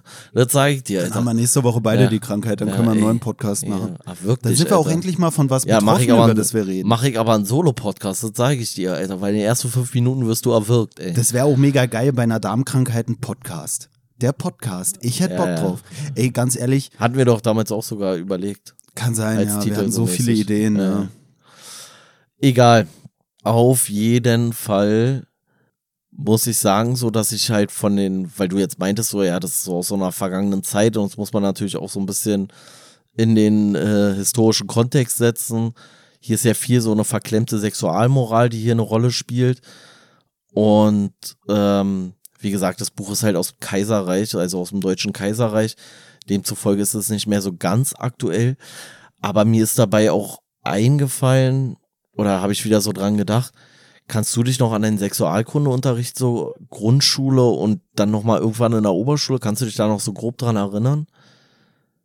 Ich fand, der war auch wahnsinnig verklemmt auf seine Art und Weise. Findest du? Ich fand den Also die Lehrer schon, aber die Schüler nicht, ne? Nein, aber, aber ich fand, das hieß dann ja, äh, das war ja nicht Aufklärungsunterricht, sondern bei uns kam das so als Sexualunterricht auf. Ich weiß gar nicht, ob das offiziell. Sexualkunde, ja. Ja, Sexualkunde. Und ich fand, das war irgendwie keine richtige Sexualkunde. Das war äh, zum Äh, einen. wieso? ja, Schön weil, mit der Lehrerin. Nee, weil ich fand, weil ich fand, das war irgendwie, das war kein. Also Sex hat da eigentlich wenig eine Rolle gespielt. Es ging um Fortpflanzung direkt so, was da passiert, und um Geschlechtskrankheiten. Aber um so Sex richtig ging es irgendwie gar nicht. Also ich fand, das ist so versachtlich worden, das Thema, dass es auch schon wieder ein bisschen steif war alles. Also mich- steif ist jetzt in dem Wort Kontext auch wieder eine komische Wortfindung, aber ja. Ne, ich wollte gerade sagen, viel steif war da nicht und ich weiß auch nicht, passt eigentlich auch schon wieder, ich hatte das bei meiner Klassenlehrerin Frau Stange. Und ich frage mich, ob man extra die, weil ich frage mich, was hat die dafür qualifiziert, außer dass sie die Klassenlehrerin war, oder hat sie halt, ich meine, wir waren irgendwie zwölf oder so, ist sowieso ein, dann ein heikles Ding. Alter. Aber ja. ne, ich frage mich dann, ob man extra so gesagt hat, ey, Frau Stange, du machst das, weil die nimmt die Erotik raus aus dem Sexualkundeunterricht. Ja, aber weißt ich du, weil fand- ich denke mir, wenn die hübsche Referendarin da ist und dann sitzen da die, weiß ich nicht, zwischen 12 und 16, wo man so Sexualkundeunterricht hat irgendwann in der Schule und dann ist da die nette Referendarin, Alter, der ja sowieso schon alle hinterhergepfiffen haben. Ich glaube, mit der Sexualkundeunterricht wäre noch mal mehr eskaliert als äh, sonst Nee, aber weißt, aber weißt du, was ich glaube, oder was meine These ist, oder wie ich zu der Annahme komme, dass der Sexualkundeunterricht prüde war? Weil ich, weil das, du, äh, weil ich das Gefühl hatte, der sollte einen eigentlich vom Sex abhalten. Und ich glaube, der war so lame, dieser Unterricht, weil ja, ey, wir haben immer Kondome benutzt. ja, ja, das, Oh. das, hat, das hast du gemacht, aber das war auch das, das war ja alles so, oh, das war alles so schrecklich, das war alles so mega langweilig und das war so furchtbar Ja. irgendwie, dass ich so dachte, das kann ja nicht alles gewesen sein. Und ich glaube, man hat den Unterricht so gemacht, weil die meisten oder zumindest einige Eltern noch genauso verklemmt waren wie zu der Zeit von Frank Wedekind, dass man auf die richtig interessanten Themen nämlich gar nicht zu sprechen gekommen ist. Weil ich hatte danach, von Sex hatte ich gar keine Ahnung danach. Gar Aber keine. wo du es gerade sagst, es kann ja nicht alles gewesen sein. Meinst du, man hat damit vielleicht sogar mehr das Interesse noch geweckt und dafür gesorgt, dass die Schüler dann äh, im Nachhinein selbst irgendwie versucht haben, rumzuexperimentieren? Nein, ich finde, man hat die Schüler mit den Fragen, die sie selber haben, komplett alleine gelassen. Die Fragen, die die Schüler hatten, die waren nicht, ey, hier, wie ist der Zyklus der Frau? Hat die einen Scheißdreck interessiert? So, weißt du, so, ey, ich musste mich so viel mit dem Zyklus der Frau beschäftigen und hatte selber keine Ahnung, ey. Na, ich dachte auch, wir haben uns so viel damit beschäftigt, dass ich nach diesem Prinzip des Zusammenwohnens unter Frauen irgendwann selbst die Weißt Regel bekommen habe. Ne? Weißt du, was zum Beispiel auch, und, und alles, was du dann besprochen hast, war halt so sachlich und so fern von jeder, von jeder gefühlten Realität, dass das irgendwie auch keine Freude gemacht hat und auch kein Interesse geweckt. Gefühlte Realität ist ja sowieso ein Thema des Postmodernismus. Du meintest ja eigentlich auch, du willst gar nicht so viel heute über äh, diese ganzen postmodernen Themen, sage ich mal, reden und Identitätspolitik und so. Aber äh, wo du das gerade angesprochen hast mit dem Zyklus der Frau, hatten wir, glaube ich, auch schon privat öfter das Thema, dass es für mich oft so komisch ist, wenn hier bei uns in Berlin-Charlottenburg gibt es so Plakate, die manchmal rumhängen, so von wegen, ja, wenn Männer Boah, fang nicht damit an. die Regel der Frau genauso hassen würden, wie sie Ey. äh, nee, wenn Männer Vergewaltigung genauso hassen würden wie die Regel der Frau oder Ey, so. kein Mann, kein Mann sagt, ey, bevor die Regel der Frau irgendwie ein Thema in meinem Leben wird, vergewaltige ich lieber Frauen. Kein Mann, ich habe noch keinen Nee, getroffen, der das ich wollte gesagt eigentlich hat, nur so sagen, weil Scheiße. du ja gerade das meintest mit diesem Regelding. Ey. ich hatte auch das Gefühl, bei uns im Unterricht, also dieses mit dem Kondom überziehen war für beide Geschlechter eigentlich von Relevanz. Und ansonsten hatten wir nur Weil- das mit dem komischen Zyklus da. Und ich meine, das ist eigentlich, finde ich, dann fast schon wieder unfair, weil ich glaube, die Mädels haben damals alle schon die Pille genommen. Und als Junge sitzt du da und denkst Ciao, what Alter, mit zwölf, Alter. Äh, Okay, bei dir schon, nee, bei dir aber dann schon, auch später noch in verkorkst der. Realschule, so bis Ja, ja, 16, ja. da hatte man nochmal Sexualkundeunterricht und ich weiß noch, dass wir in Bio diesen komischen Zyklus rechnen sollten und ich meine, als Junge, du hattest Ich- noch ich nie Sex in deinem Leben, du hast nicht mal verstanden, ist das jetzt einmal im Monat, einmal im Jahr, kommt das jetzt nur vor der, vor der Erzeugung des Kindes? Du hast gar nichts gecheckt und die Mädels konnten alle einfach, die, die Ich- hatten nur alle sag ihr Pillenheft sag- irgendwie in der Tasche stecken. Ja, ne? ich sag dir auch ganz ehrlich, ne, so 100% habe ich bis heute nicht verstanden, die ganze Thematik, weil sie mich auch einfach ein Stück weit kalt lässt, Alter, weil ich auch einfach sage, ey, ich habe meine Verantwortung, du hast deine Verantwortung, zusammen können wir uns doch absprechen, so, weißt du, also ich werde doch nie in die Situation kommen, wo ich alleine am Zyklus der Frau beteiligt werde, so, weißt du, so, hä, ich kann doch mit der reden, Alter. Ja, stell dir mal vor, du musst für deine? Freundin immer so den, diese, diese Pillen so einstellen, so, ja, ja, weißt so, du, in weißt so einem Blister da. Also, so nach dem Motto, ja, ihr habt ja Sex miteinander, aber reden könnt ihr ja nicht so. Ich sag, hä? Was soll der Quatsch? Aber weißt du, was ich da nämlich lustig ich finde finde? übrigens Sexualkundeunterricht, damit es wieder ausgeglichen ist. Die Mädels kriegen da ihren komischen Pillenzyklus und für die Männer macht man noch irgendwie ein halbes Semester, wie kloppt man sich richtig ein. Ja, wäre auch Also wie-. Aber das, aber das. Schön, schön zwei Stunden wichsen als, als äh, Inhalt. Nee, aber in die Richtung wollte ich sogar gerade gehen. Wir haben nicht mal gelernt, wie man seinen Steifen versteckt im Unterricht. Ich, ich wollte es gerade sagen, lass mich kurz ausreden, weil das wäre wirklich, das wäre wirklich ein Game Changer für jeden pubertierenden Jungen gewesen. Ne? Aber weil man in Sexualkundeunterricht über so eine Sachen gar nicht groß geredet hat.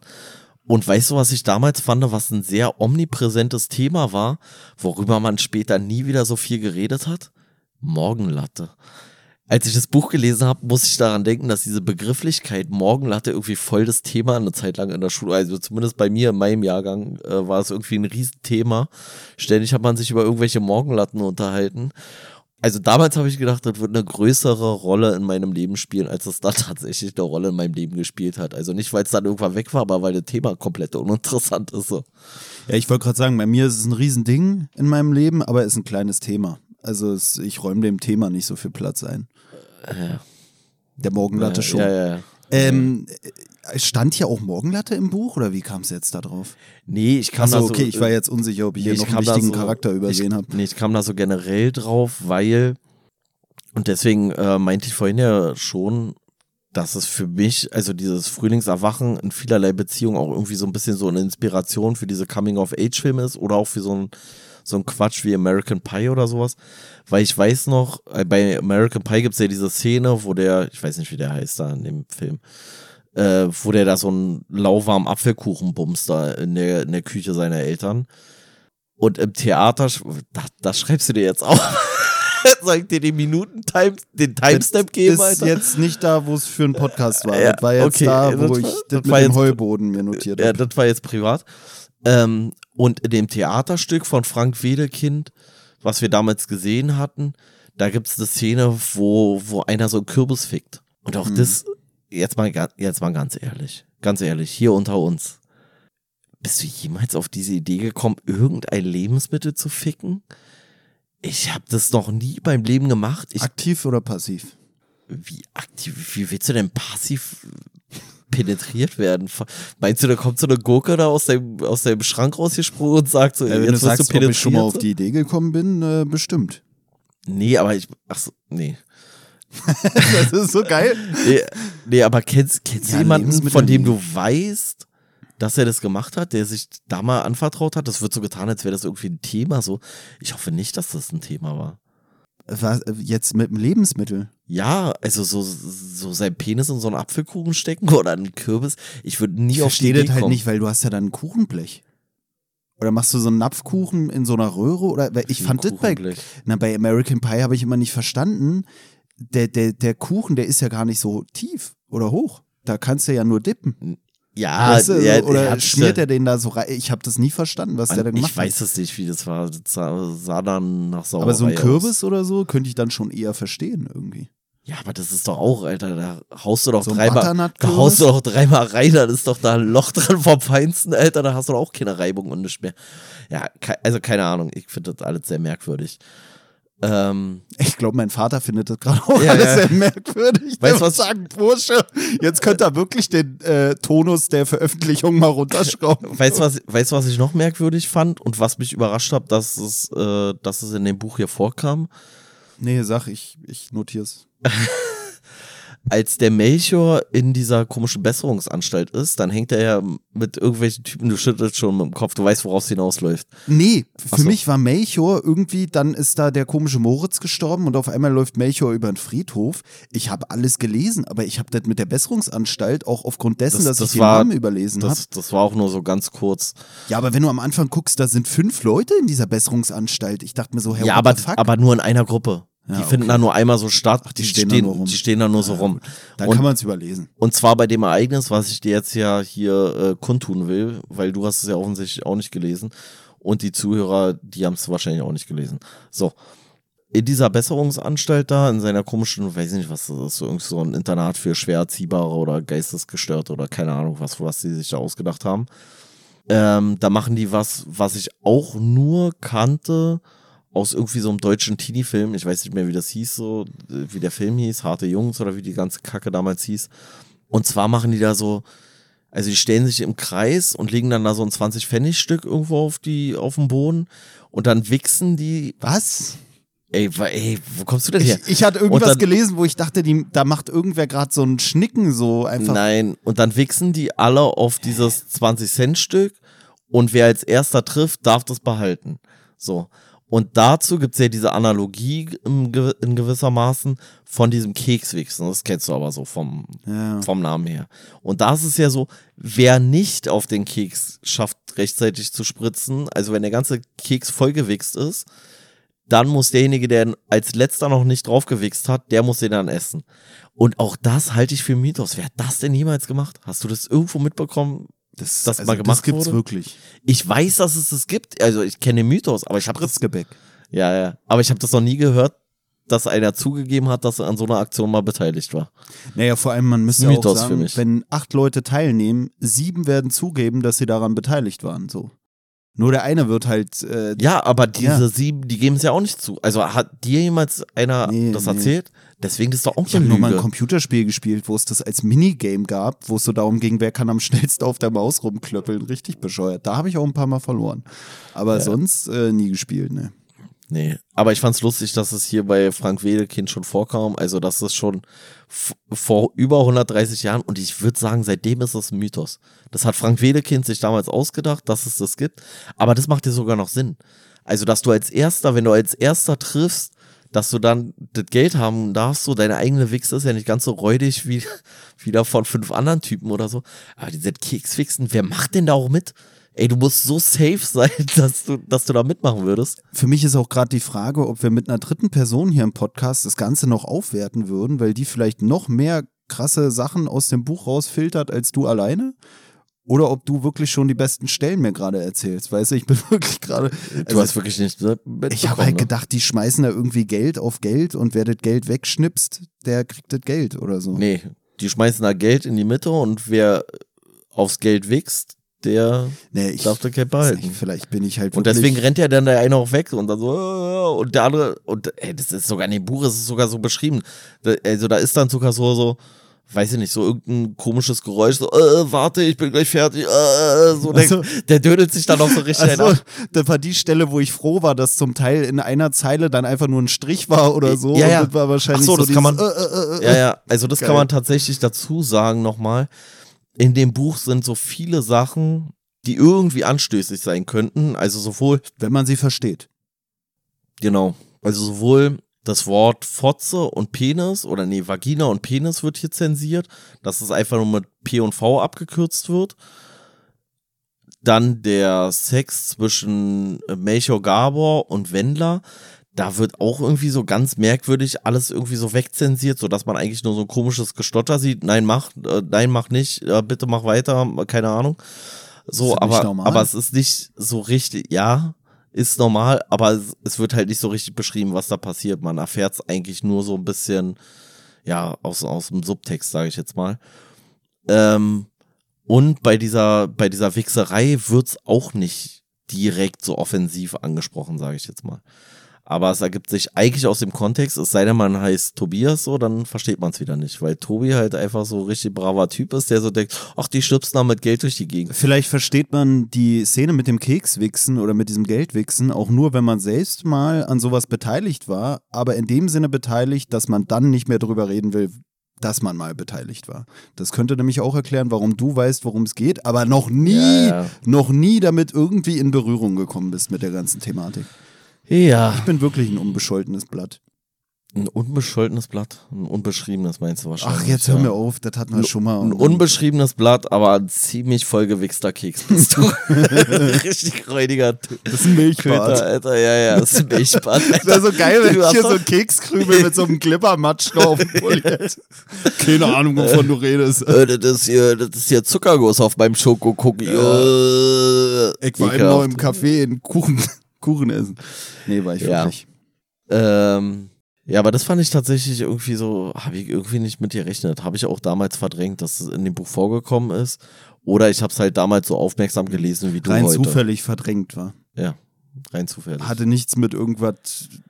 Mit irgendeiner Traumabewältigung zu tun? Nee, gar nicht. Nee, Äh, tatsächlich nicht. noch was, wo ich eigentlich ursprünglich dachte, da kann ich meine einzige Dödelhaftigkeit beim Lesen dieses Buches offenbaren. Wo mir jetzt schon aufgefallen ist, okay, gab doch ein paar mehr Stellen. Ich weiß nicht, wie viele noch kommen werden, aber jetzt bringe ich selber eine. Und Nämlich, zwar in dem Buch, muss man sagen, für die Leute, die es nicht wissen, äh, es hat mich ein bisschen an ein Buch erinnert, was wir schon mal hatten, aber in einer anderen Hinsicht. Und zwar an unterm Rad. Sag Auch. jetzt nicht nein.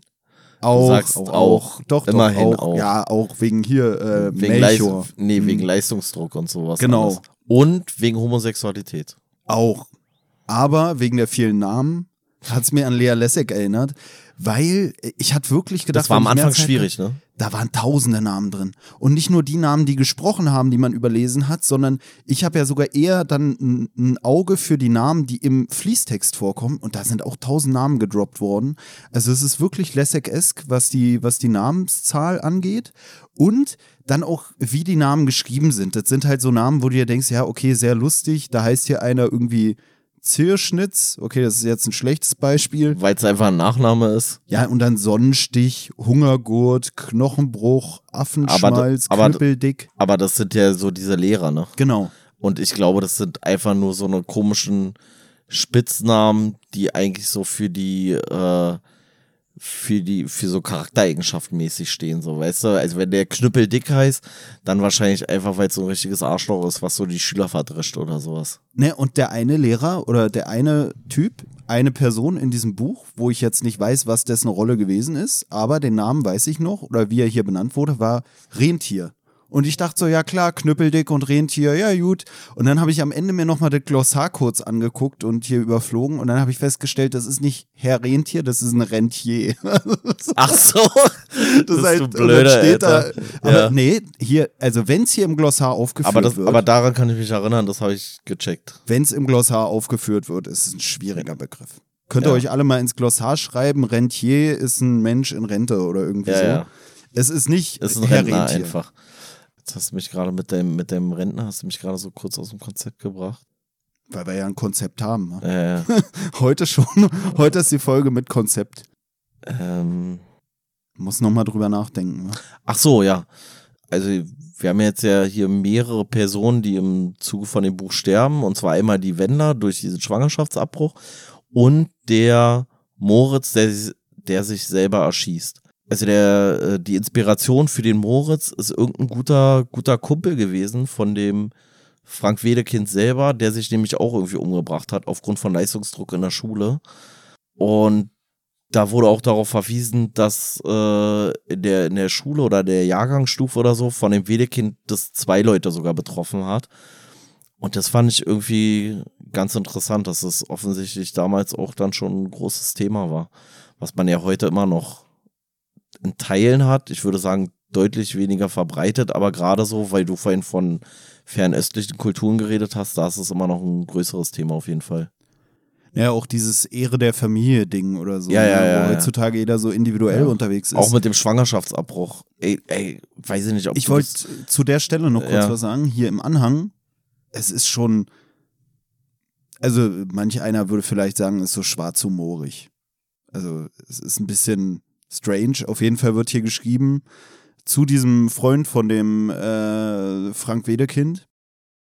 Ach, da stand was drüber drin? Das Genau. Ich nicht gelesen. Und zwar steht hier, dieser Moritz, das Vorbild von Wedekinds Moritz Stiefel, hatte Frank über seinen Selbstmordplan unterrichtet Genau. und Frank, krass, hatte so, ja. und Frank hatte sofort beschlossen, darüber ein Drama zu schreiben.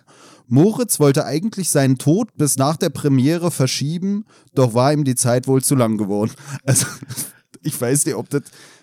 Das musst du schneiden, so dass man nicht hört, dass ich ein bisschen auch lachen musste. Nein, nein, aber Äh, weil, weil ich mir denke, was ist das denn für aber ein das, Ding? aber das hatte ich tatsächlich auch gelesen, aber nicht in dem Buch, sondern das habe ich irgendwo so im Internet gefunden. Und da finde ich aber auch geil, weißt du, du erzählst zu deinem Kumpel, ey, ich will mich umbringen. Und dein Kumpel sagt nicht, nee, mach mal nicht, sondern, ey, darüber schreibe ich ein Drama. Und dann ist ja auch so geil, weil in dem Moment, wo du sagst, darüber schreibe ich ein Drama, veranlasst du Ja, ja ja. deinen Kumpel dazu, das durchzuziehen. Erst recht weil- eine geile Story, wa? Ja, weil sein Drama wäre ja komplett gefloppt, wenn es- stell dir mal vor, sein Drama wäre so gegangen, so, ja, und da wollte er sich umbringen, dann hat er es aber nicht gemacht. Ja. Also, hä? Dann hat er seinen Freund enttäuscht und das Buch Äh, ist ein Flop ja, geworden. ja, und beide, ja. beide sind dahin gesiegt, weil Aber- sie nie erfolgreich wurden. Aber das habe ich auch gedacht, so, da dachte ich so, ey, was ist das denn für ein komischer find's halt Move? auch so crazy. Also, es ist halt nicht ausgeführt, so, ne, wie das wirklich damals abgelaufen ist, aber, ähm, ja, erstmal war es ein bisschen merkwürdig. Na, auch so dieses, ey, ich schreibe dann ein Buch, also, oh, ich will mich umbringen, ah ja, gut, ich schreibe Geile mal, Idee, geile Idee, geile Idee Ich für schreibe mal ein Buch drüber und dann ist der andere erstmal so von wegen, oh, das will ich mir unbedingt angucken, die Geschichte. Und dann dauert Aber vielleicht war Wedekind auch so, dass er die Geschichte erst fertig schreiben konnte, als der Typ tot war, weil du willst ja über den Selbstmord, ist eigentlich so ein bisschen, äh, die Geschichte steht sich selbst im Weg. Ist- also wenn du dir die Geschichte über deinen Tod anhören willst, dann musst du ja vorher sterben. Und Ja. der Wedekind und er, die haben wahrscheinlich um die Wette gewartet, so von wegen, wer findet er ein Ende? Nee, ich, ich stelle mir das auch geil vor, so als Streitgespräch, so, weißt du, der, der Kumpel von dem Wedekind geht hin und sagt, ja, wann ist denn jetzt endlich dein Buch über meinen Selbstmord fertig? Und der Wedekind sagt zu dem, ja, wann bringst du dich denn endlich um, du Idiot? Ey, vorher kann ich nicht zu Ende machen, so, weißt du? Also schon ein bisschen merkwürdig. Ja, wo wir die Streitgespräche jetzt schon angesprochen hatten und Freunde von dem ähm, Frank Wedekind wird hier auch noch bei mir im Anhang oder bei uns im Anhang äh, darauf verwiesen, dass der Wedekind auch befreundet gewesen ist mit diesem Gerhard Hauptmann. Und dass die beiden irgendwie so, ja, Fans waren von Georg Büchner, von dem wir ja auch schon den Wojciech gelesen Mhm. und hier vorgestellt haben. Und ähm, ich habe übrigens gerade das Gefühl, dass du in dem Buch nichts verstanden hast, außer den Anhang. Na, der Anhang, der ist ja auch nicht mit so, äh, weiß ich nicht, Georg Büchner sagt und äh, Hauptmann sagt, sondern der ist ja einfach runtergetippt. Und äh, in leicht verständlicher Sprache. Auf jeden Fall äh, haben die wohl zusammen gechillt, waren auch beide so Georg Büchner-Fans, haben sich gegenseitig inspiriert. Und was hier auch noch steht, was ich irgendwie ganz cool fand, war, dass die sich wohl der Hauptmann, also Gerhard Hauptmann und ähm, der Frank Wedekind, dass die sich gegenseitig in ihren Büchern so gedisst und persifliert haben und so. Also so immer so das Leben des anderen, die Familienstories von dem anderen Ich finde- in ihren Büchern mit Weißt du, was ich generell immer so richtig merkwürdig Mich erinnert finde? das an so Joko und Klaas, wenn die sich so gegenseitig ihre Tagebucheinträge vorlesen. Ich finde das irgendwie eine lustige Sache. Ja? Ich finde es generell immer so merkwürdig, dass man das Gefühl hat, dass früher irgendwie diese ganzen Leute sich so mehr oder weniger zufällig irgendwo getroffen und kennengelernt haben. Also heutzutage ist es ja kein Wunder, dass Künstler irgendwie in, äh, also welcher Art auch immer, so in so engen Kontakt zueinander stehen oder so, weil ja die Kommunikation auch viel leichter geworden ist. Aber ich finde es immer komisch, wo haben sie die sich denn früher mal alle getroffen, so, weißt du? Also so Schriftsteller oder so. Also, weiß ich nicht, die kennen, der Gerhard Hauptmann kennt den, äh, den Wedekind und was weiß ich was, irgendwelche anderen, die kennen sich auch mal alle untereinander. Man hat so das Gefühl, früher gab es so eine richtig kleine Schriftsteller-Elite dann immer in den jeweiligen Zeiten, die sich irgendwo immer, weiß ich nicht, waren die alle im gleichen scheiß Café und haben da geschrieben oder was? Wie kommt sowas, ey? Also ich weiß auch nicht, ob da manchmal zu viel reininterpretiert wird. Für mich ist es auch sowas, wenn man so hat, äh, bei Wissenschaftlern, der hat bei dem und dem studiert. Wenn ich so aus heutiger Sicht mir die Unis angucke, frage ich mich dann immer, was heißt jetzt, der hat bei dem studiert? Der saß bei dem mit 300 Leuten in der überfüllten Vorlesung oder hat er wirklich mit dem zusammen gechillt und mit dem gequatscht? Weißt du, also das ist für mich dann oft so komisch. Der hat bei Blablabla studiert. Weißt du, nicht so, das war der Doktorvater und die haben zusammen sich ein Büro geteilt, sondern der hat bei irgendwem studiert. Also das ist für mich im Endeffekt auch sowas, wo man sich denkt, ja, ab wann hast du jetzt bei jemandem studiert? Auch bei irgendwelchen Philosophen, haben die dann wirklich sich Gespräche geliefert? Nee, aber hast, oder? du, aber hast du nicht auch immer so den Eindruck, dass früher so alle, Also hast du die großen Schriftsteller, die so in einer Epoche gelebt, dass die so voll close immer Die haben sich bestimmt auch voll gegenseitig gepusht oder so und sind nur deswegen alle bekannt geworden. Ne? Also ich habe keine nicht. Ahnung, was die gemacht haben. Weiß nicht. Was hat denn die- Gerhard Hauptmann eigentlich geschrieben? Äh, ich wollte gerade sagen, der Hauptmann, aber wahrscheinlich nicht. das ist die Autobiografie, der Hauptmann. Das ist das Buch von äh, Frank Wedekind über Gerhard Hauptmann, ist der Hauptmann. Nee, ich weiß nicht. Was gibt's Ich denn? fände es dann auch lustiger, wenn Hauptmann. Ich glaube, ich habe. Ist die Räuber? Nee, ist von Schiller, wa? Ja, kann sein. Okay, Ich bin echt schlecht bei sowas. Ich bin echt. Ja, ist, ich äh, weiß Literatur nicht, haben ja, auch nicht viel mit am äh, Hut. Nee, nee, so. ich weiß auch echt nicht, wie viele Bücher muss ich lesen, dass ich irgendwann wirklich auch weil außerhalb von den Büchern, die ich gelesen habe, weiß ich ja trotzdem nicht, wer was geschrieben hat, ne? Und so viel kann ich halt nicht le- lesen, ey, da geht einfach nicht. Ja, aber irgendwas habe ich, glaube ich, von der Hauptmann sogar hier irgendwie vor kurzem angeschafft, weil es nicht so dick war. Der Hauptmann. Äh, von Gerhard Hauptmann. Mann, jetzt bringt er mich Gerhard. schon völlig durcheinander. Gerhard Hauptmann Heißt er ist. überhaupt Gerhard? Ja. Ja. Das weiß ich auch nur wegen der Gerhard Hauptmann Schule. Und die Gerhard Hauptmann Schule kenne ich eigentlich auch Das ist eine nur. Realschule, wa? Äh, das war mal ein Flüchtlingsheim. Also, Also, also eher Hauptschule. ja, weiß ich nicht, ey. Da waren auf jeden Fall viele Hauptmänner drin, ja. Naja, wie dem auch sei. Nee, äh, keine Ahnung. Ich habe echt keine Ahnung von Gerhard Hauptmann. Ja, vielleicht müssen wir was lesen von Gerhard Hauptmann. Lass mal, lass mal weiter über jemanden reden, von dem wir Ahnung haben. Von wem der Wedekind? Frank Wedekind. Habe ich auch keine Ahnung von. Ey. Aber ich überlege wirklich so, meinst du, es gab davor schon mal ein Buch, was so in diese Richtung ging? Also so explizit auf so diese Jugendthemen gebünzt, so. Also, weil hier in dem Buch geht's ja im Endeffekt geht's ja um Schule, so Leistungsdruck in der Schule, auch irgendwie so ein bisschen bescheuerte Lehrer. Und dann geht's ja so um erste Erfahrungen mit Sexualität so und Erziehung und so ein Blödsinn. Darum geht's ja eigentlich so. Und Von wann war denn das Professor Unrat-Ding? Das war auch irgendwie 1914 oder so ein Quatsch, die Richtung, wa? ja, Hm. Da ging es ja auch so ein bisschen so um, oder 1920 so, da ging es ja auch so um Ja. Sexualität und so. Ja, ich weiß jetzt nicht, wo man den anfangen. Ich meine, es ist auch schwierig. Guck mal, wir haben Bücher, äh, aktuelle Bücher, so, alte was ich- Bücher und wenn Ja. das jetzt das erste Buch ist aus Ende 19. Jahrhundert aus Deutschland, was wir lesen, dass wir jetzt so das feststellen, dass es das erste Buch ist, was sich mit den Themen beschäftigt hat, könnte halt auch ein großer äh, literaturwissenschaftlicher Schnitzer unsererseits sein, weil wir halt keine Ahnung haben. ja, das stimmt. Äh, aber weißt du, was mir auch aufgefallen ist? Ich glaube, ich habe es auch in der Zusammenfassung tatsächlich ganz kurz erwähnt. Es gibt ja diese Szene, wo Melchior und Moritz irgendwie da zusammen bei, bei der Familie von dem Melchior sind und sich dann über Goethes Faust unterhalten. Und dann kommt hier die Mutter und sagt so, oh, das ist aber gar nicht hier so eure Thematik und das ist ein bisschen zu früh für euch und bla bla bla.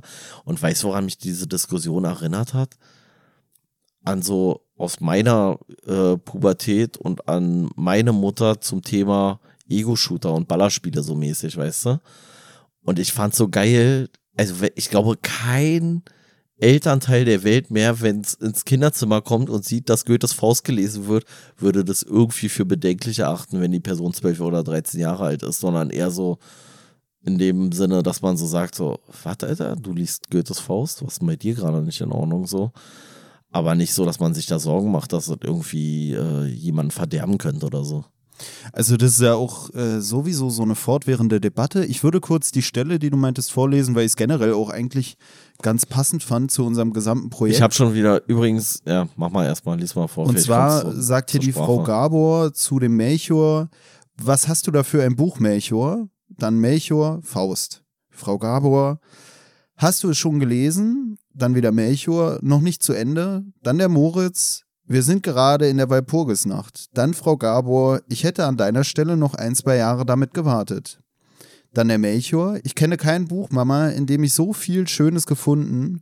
Warum hätte ich es nicht lesen sollen? Dann Frau Gabor, weil du es nicht verstehst. Dann der Melchior, das kannst du nicht wissen, Mama. Ich fühle sehr wohl, dass ich das Werk in seiner ganzen Erhabenheit zu erfassen noch nicht imstande bin. Und dann noch der Moritz, wir lesen immer zu zweit. Das erleichtert das Verständnis außerordentlich. Und dem kann ich nur zustimmen. Ja. Also ich muss auch sagen, hier Frank Wedekind, wenn man es zu zweit liest, zum Beispiel mit Pelle, der ist ein guter Lesepartner, dann versteht man das Buch viel besser. Es befruchtet sich so gegenseitig. Äh, passt ja auch wieder hier zu dem Buch. Und ähm, da diesen Satz eigentlich auch, dieses so von wegen, die Mutter sagt, du verstehst es nicht. Und dann sagt er, doch, ich verstehe das. Ich verstehe es nur anders, als du es verstehst. Nee, eigentlich sagt er ja hier, er versteht es und er merkt es daran, ähm, ich fühle sehr wohl, dass ich das Werk in seiner ganzen Erhabenheit zu erfassen noch nicht imstande bin. Achso, oder habe ich es Vielleicht habe ich es auch falsch verstanden. Das könnte auch sein. Ich habe so verstanden, dass ähm, man das gar nicht in seiner ganzen Erhabenheit verstehen kann und dass er in der Lage ist zu verstehen, dass er es nicht verstehen kann und deswegen ist er in der Lage, das Buch zu verstehen. Ich weiß, dass ich nichts weiß, so nach dem Motto. Genau, genau. Ich glaube auch so von wegen, Kann sein. weil das aber ist ich ja auch glaube, sowas. sowas nicht gemeint. Aber das ist ja generell sowas, was man sagt, dass jeder aus diesen Sachen rausliest, was ihn Was so er- anspricht. Was er brauchen kann. Genau, dieses Interpretative. Und deswegen sagt er, und da hatte ich das Gefühl, dass er da vielleicht sogar reifer ist als seine Mutter, die ihm sagt, du kannst es nicht verstehen. Und er sagt, doch, Mama, ich verstehe, dass ich nicht alles verstehen kann. Und damit zeigt er eigentlich, dass er es besser versteht als die Mutter, die ihm sagt, er würde es nicht verstehen. Dabei ist sein Verständnis aus seiner Perspektive ja das, was er an dem Buch versteht. Ja, gut, Leute. Ja, warum machst du denn immer so komplizierte Sätze, Alter? Jetzt hättest du gleich hier noch drei deiner Ja, weil ich es dir nochmal erklären musste, weil Ja, du mich aber ich- unterbrochen hast. Aber ich und hab's ja verstanden und ich hab's verstanden in dem Moment, wo du es einfach, einfach gesagt hast. Stattdessen machst du dann nochmal eine komplett komplizierte Ausführung für das, was eigentlich leicht verständlich war. Aber dann kann man ja es auch wieder leichter verinnerlichen, weil wenn man das kompliziert ausgeführte dann erst verstanden hat, dann sitzt's. Aber da hat's ja keiner mehr verstanden, weil da hat auch schon jeder abgeschaltet, dann äh, intellektuell gerade. Kurze Nicht Pause intellektuell gemacht. abgeschaltet wahrscheinlich. Ja, ja, kann passieren. Das ist so geil. Meinen Vater haben wir beim Wichsen verloren und alle anderen, als irgendwas inhaltlich kam. So. Ähm, aber worüber die sich ja auch unterhalten, während sie sich da über diese Faustgeschichte unterhalten, ist ja, dass sie wieder irgendwas, irgendwas über Gretchen. Also so im Faust Gretchenfrage. Stichwort Gretchenfrage. Ich weiß immer noch nicht, was die verfickte Gretchenfrage ist.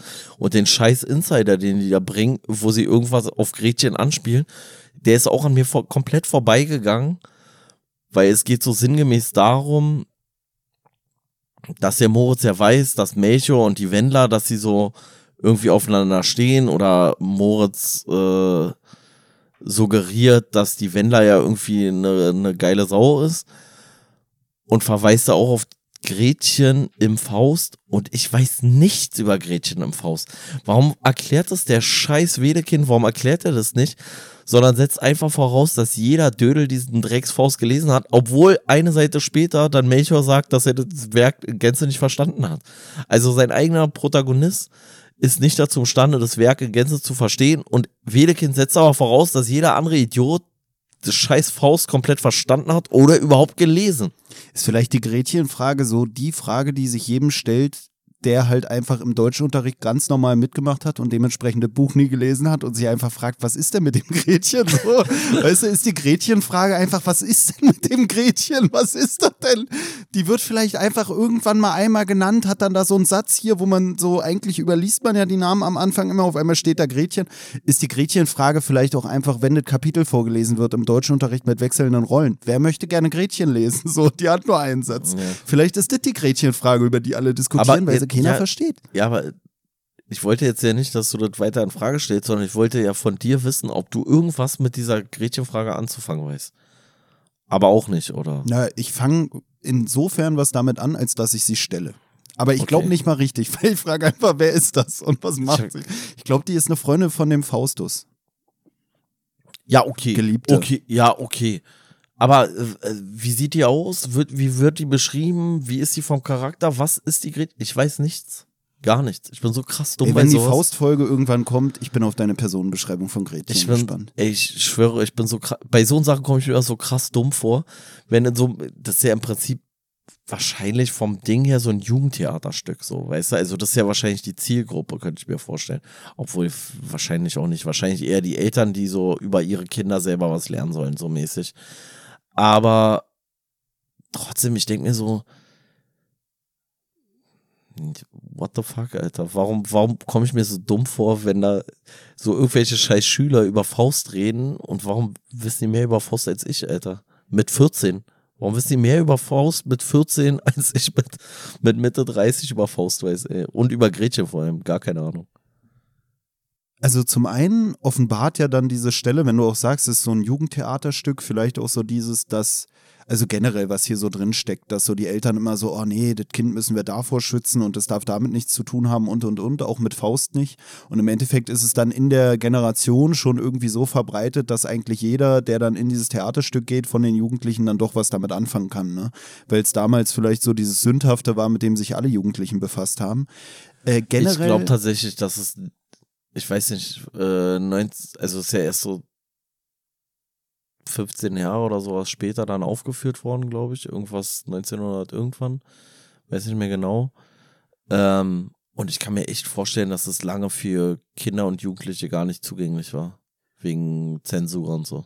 Na, generell auch wegen dieser Inhalte, auch mit der Gretchenfrage, wird hier ja auch wieder auch, was du vorhin auch schon meintest, zum einen dann auf Latein verwiesen und auch auf so griechische Geschichte oder Mythologie oder Homer sowas. und sowas war. Naja, und hier gibt es auch so eine äh, Stelle, da steht hier, da sagt irgendwie die Thea, das ist auch eine aus der Klasse. Ich fühle mich jetzt schon wieder wie bei Lea Lessig, da haben wir die Namen auch immer so eingeläutet.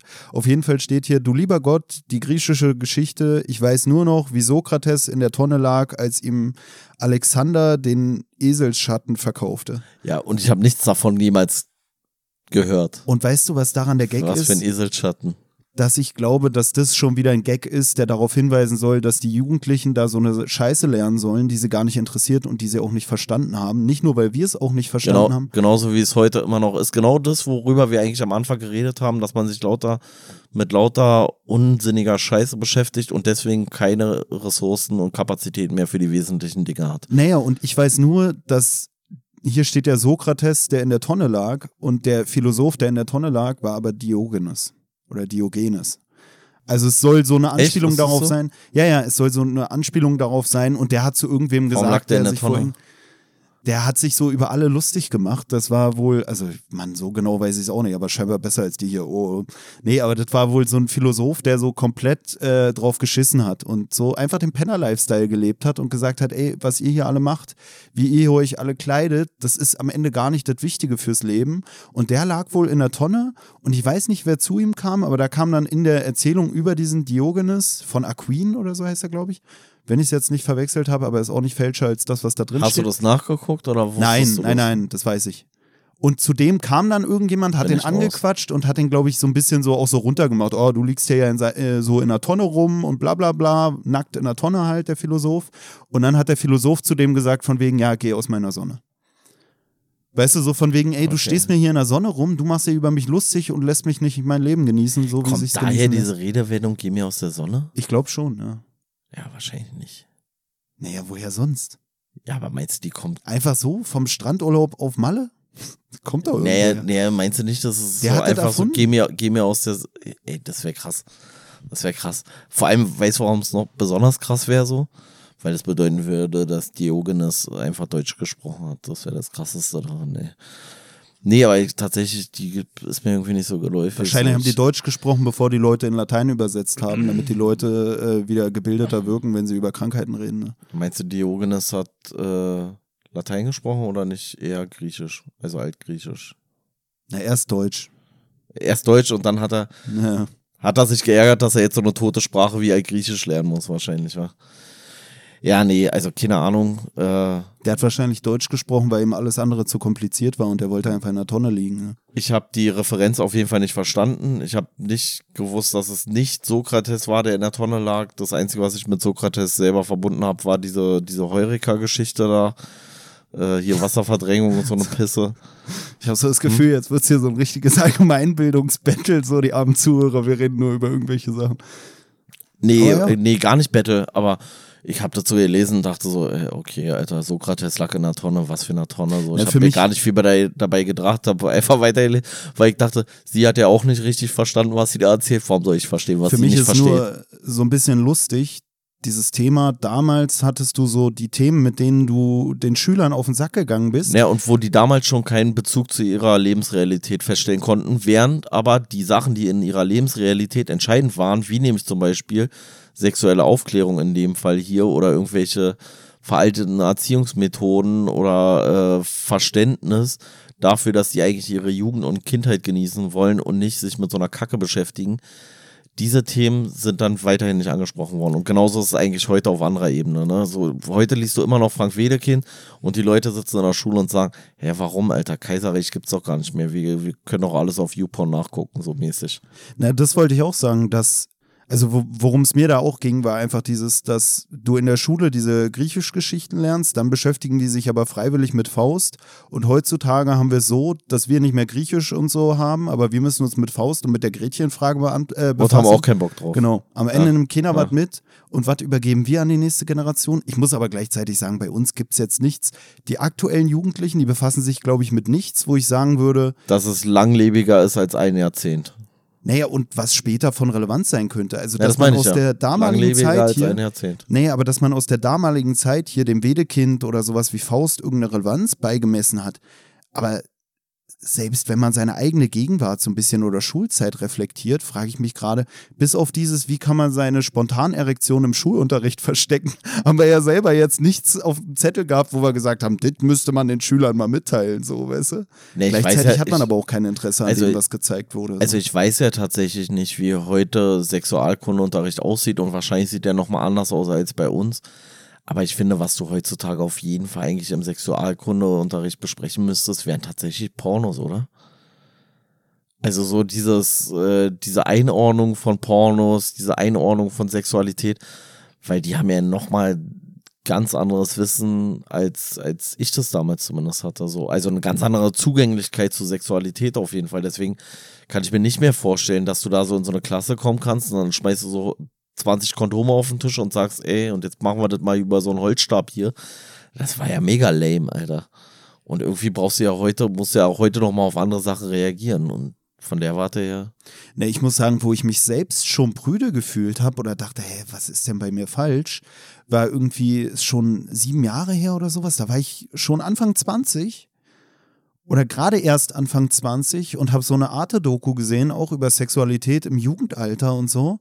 Und dann waren da irgendwie 14-Jährige, also es war so eine französische Doku, äh, auf Deutsch halt übersetzt. Glaub, ne? ich sogar gesehen. Ja. Und dann waren da so zwei 14-jährige Jungs oder 14, also die wurden da interviewt und haben darüber geredet, dass sie sich mit ihren Kumpels zusammen Pornos angucken und sich dabei selbst befriedigen. Und da war ich so, dass ich mir dachte, what the fuck? Was geht denn ab? Ja, ja. Und die reden alle so, als wäre das ganz normal. Und ich habe mir aber die Doku und dachte sagen, so, bin ich zu alt? Bin ich jetzt schon prüde? Aber ich muss sagen, dass ich das auch kenne aus dem Freundeskreis, dass manche oder weiß, dass manche sich dann so und sich so nebeneinander eingekloppt haben, aber das war nicht mein Lifestyle, Alter. Das war nicht dein Lifestyle, weil die anderen haben im Freundeskreis gestanden und sie eingekloppt und du hast am Ende den Keks gegessen, weil es nicht geklappt hat. Und ich stand in der Mitte und war die Münze, ey. nee, aber ich, ich fand, also da war ich auch immer prüde. Also das, das fand ich ganz merkwürdig. Also da, da, ich habe das nur manchmal gehört. Ich weiß auch immer nicht, was dann davon damals wahr war und was dann. Das war ja auch mal so geil. Das ist ja auch wie hier, so dass die sich da so irgendwelche komischen Geschichten dann da erzählen und irgendwie so Halbwahrheiten immer nur wissen über so alles, was rund um Sexualität geht. Und genauso was ja dann damals irgendwie in der Realschule, wo dann jeder irgendwie auch irgendeinen Quatsch teilweise erzählt hat, wo du dann später so dachtest, ja, okay, das war auf jeden Fall safe nicht wahr, so, weißt du. Ja, eine Sache, die zum Beispiel safe nicht wahr war, auf die du ja auch in deiner Zusammenfassung verwiesen hast, äh, war die Sache mit dem, äh, wo die Mutter der Tochter, der Wendler da irgendwie sagt, von wegen, ja, Kinder entstehen aus Liebe, so. Ja, ja. Wo man sich beim Lesen denkt, okay, Alter, wer das glaubt, der glaubt auch noch an Weihnachtsmann. So, ja, oder an den Klapperstorch, ja. Äh. Also auf die, dieses, ähm, dieses Aufklärungsgespräch der Frau Bergmann gegenüber ihrer Tochter, beginnt halt damit, dass die Mutter ihrer Tochter noch erklären will, dass es der Klapperstorch ist, der die Kinder bringt. Und als die Tochter sagt, nee, aber das ist ja kompletter Quatsch, dann sagt die Mutter, naja gut, da muss ich dir halt doch die Wahrheit sagen. Aus Liebe, aus Liebe und nichts als aus Liebe, aus Liebe, wie du noch nie geliebt hast und wie du noch lange nicht mehr lieben kannst, äh, entstehen Kinder, so sinngemäß. Und da habe ich auch gedacht, so, es ist halt, es ist nicht zielführend, so jemanden aufzuklären. Also, weil, weil die Tochter ist ja dann später auch so total überrascht, weil sie sagt so, nee Mama, ey, das kann alles gar nicht sein, ich war gar nicht verheiratet und ich kann gar keine Kinder kriegen, weil ich habe ja gar nicht geliebt, so. Er hat ja einfach nur was in mich reingesteckt und dann ist irgendwie nicht alles von dem aus mir rausgelaufen, was in mich reingeschossen ist, so. Also, ja, ganz, ganz eigenartig. Aber wo, woran ich dabei auch denken musste, äh, aber in Bezug auf diesen Schwangerschaftsabbruch, der dann stattfindet, kannst du dich noch daran erinnern oder du warst da vielleicht auch zu klein? Das war so ein richtiges Thema, so Anfang der 2000er, da ständig so, gerade auch so im, ich sag mal, so mit migrantischer Beteiligung, entweder als Vater oder als äh, geschwängerte Person oder sowas. Ähm, da war das so ein richtiges Thema, so dieses, äh, diese Schwangerschaftsabbruch-Geschichten. Also Schwangerschaftsabbruch klingt jetzt richtig harmlos für das, was war. So mit Bügel und sowas, oder? Naja, zum einen, also so mit rausschlagen, also so mit richtig verprügeln die, die Schwangere oder so zusammentreten oder sowas, bis halt das Kind abgeht. Oder auch sowas mit Bügel. Und da habe ich auch immer gedacht, wie macht man das mit so einem Kleiderbügel? Ja, ich will jetzt also nicht wieder zu sehr in die Medizin einsteigen. Außerdem fände ich es ein bisschen makaber, da jetzt so ausführlich nee, jetzt, drüber jetzt, zu reden. Ja, okay, aber jetzt mal ganz wirklich, ich habe wirklich überlegt, geht man da wirklich mit diesem, mit, die, mit dem Haken oben, geht man damit irgendwie rein? Naja, äh, ich Oder glaube, die Eizelle, die nistet sich da ja an der Gebärmutter ein und ich glaube, du hakst das da wirklich so raus. Wie Ey, auch immer, so wie groß brutal, das ist Alter. und was das ist.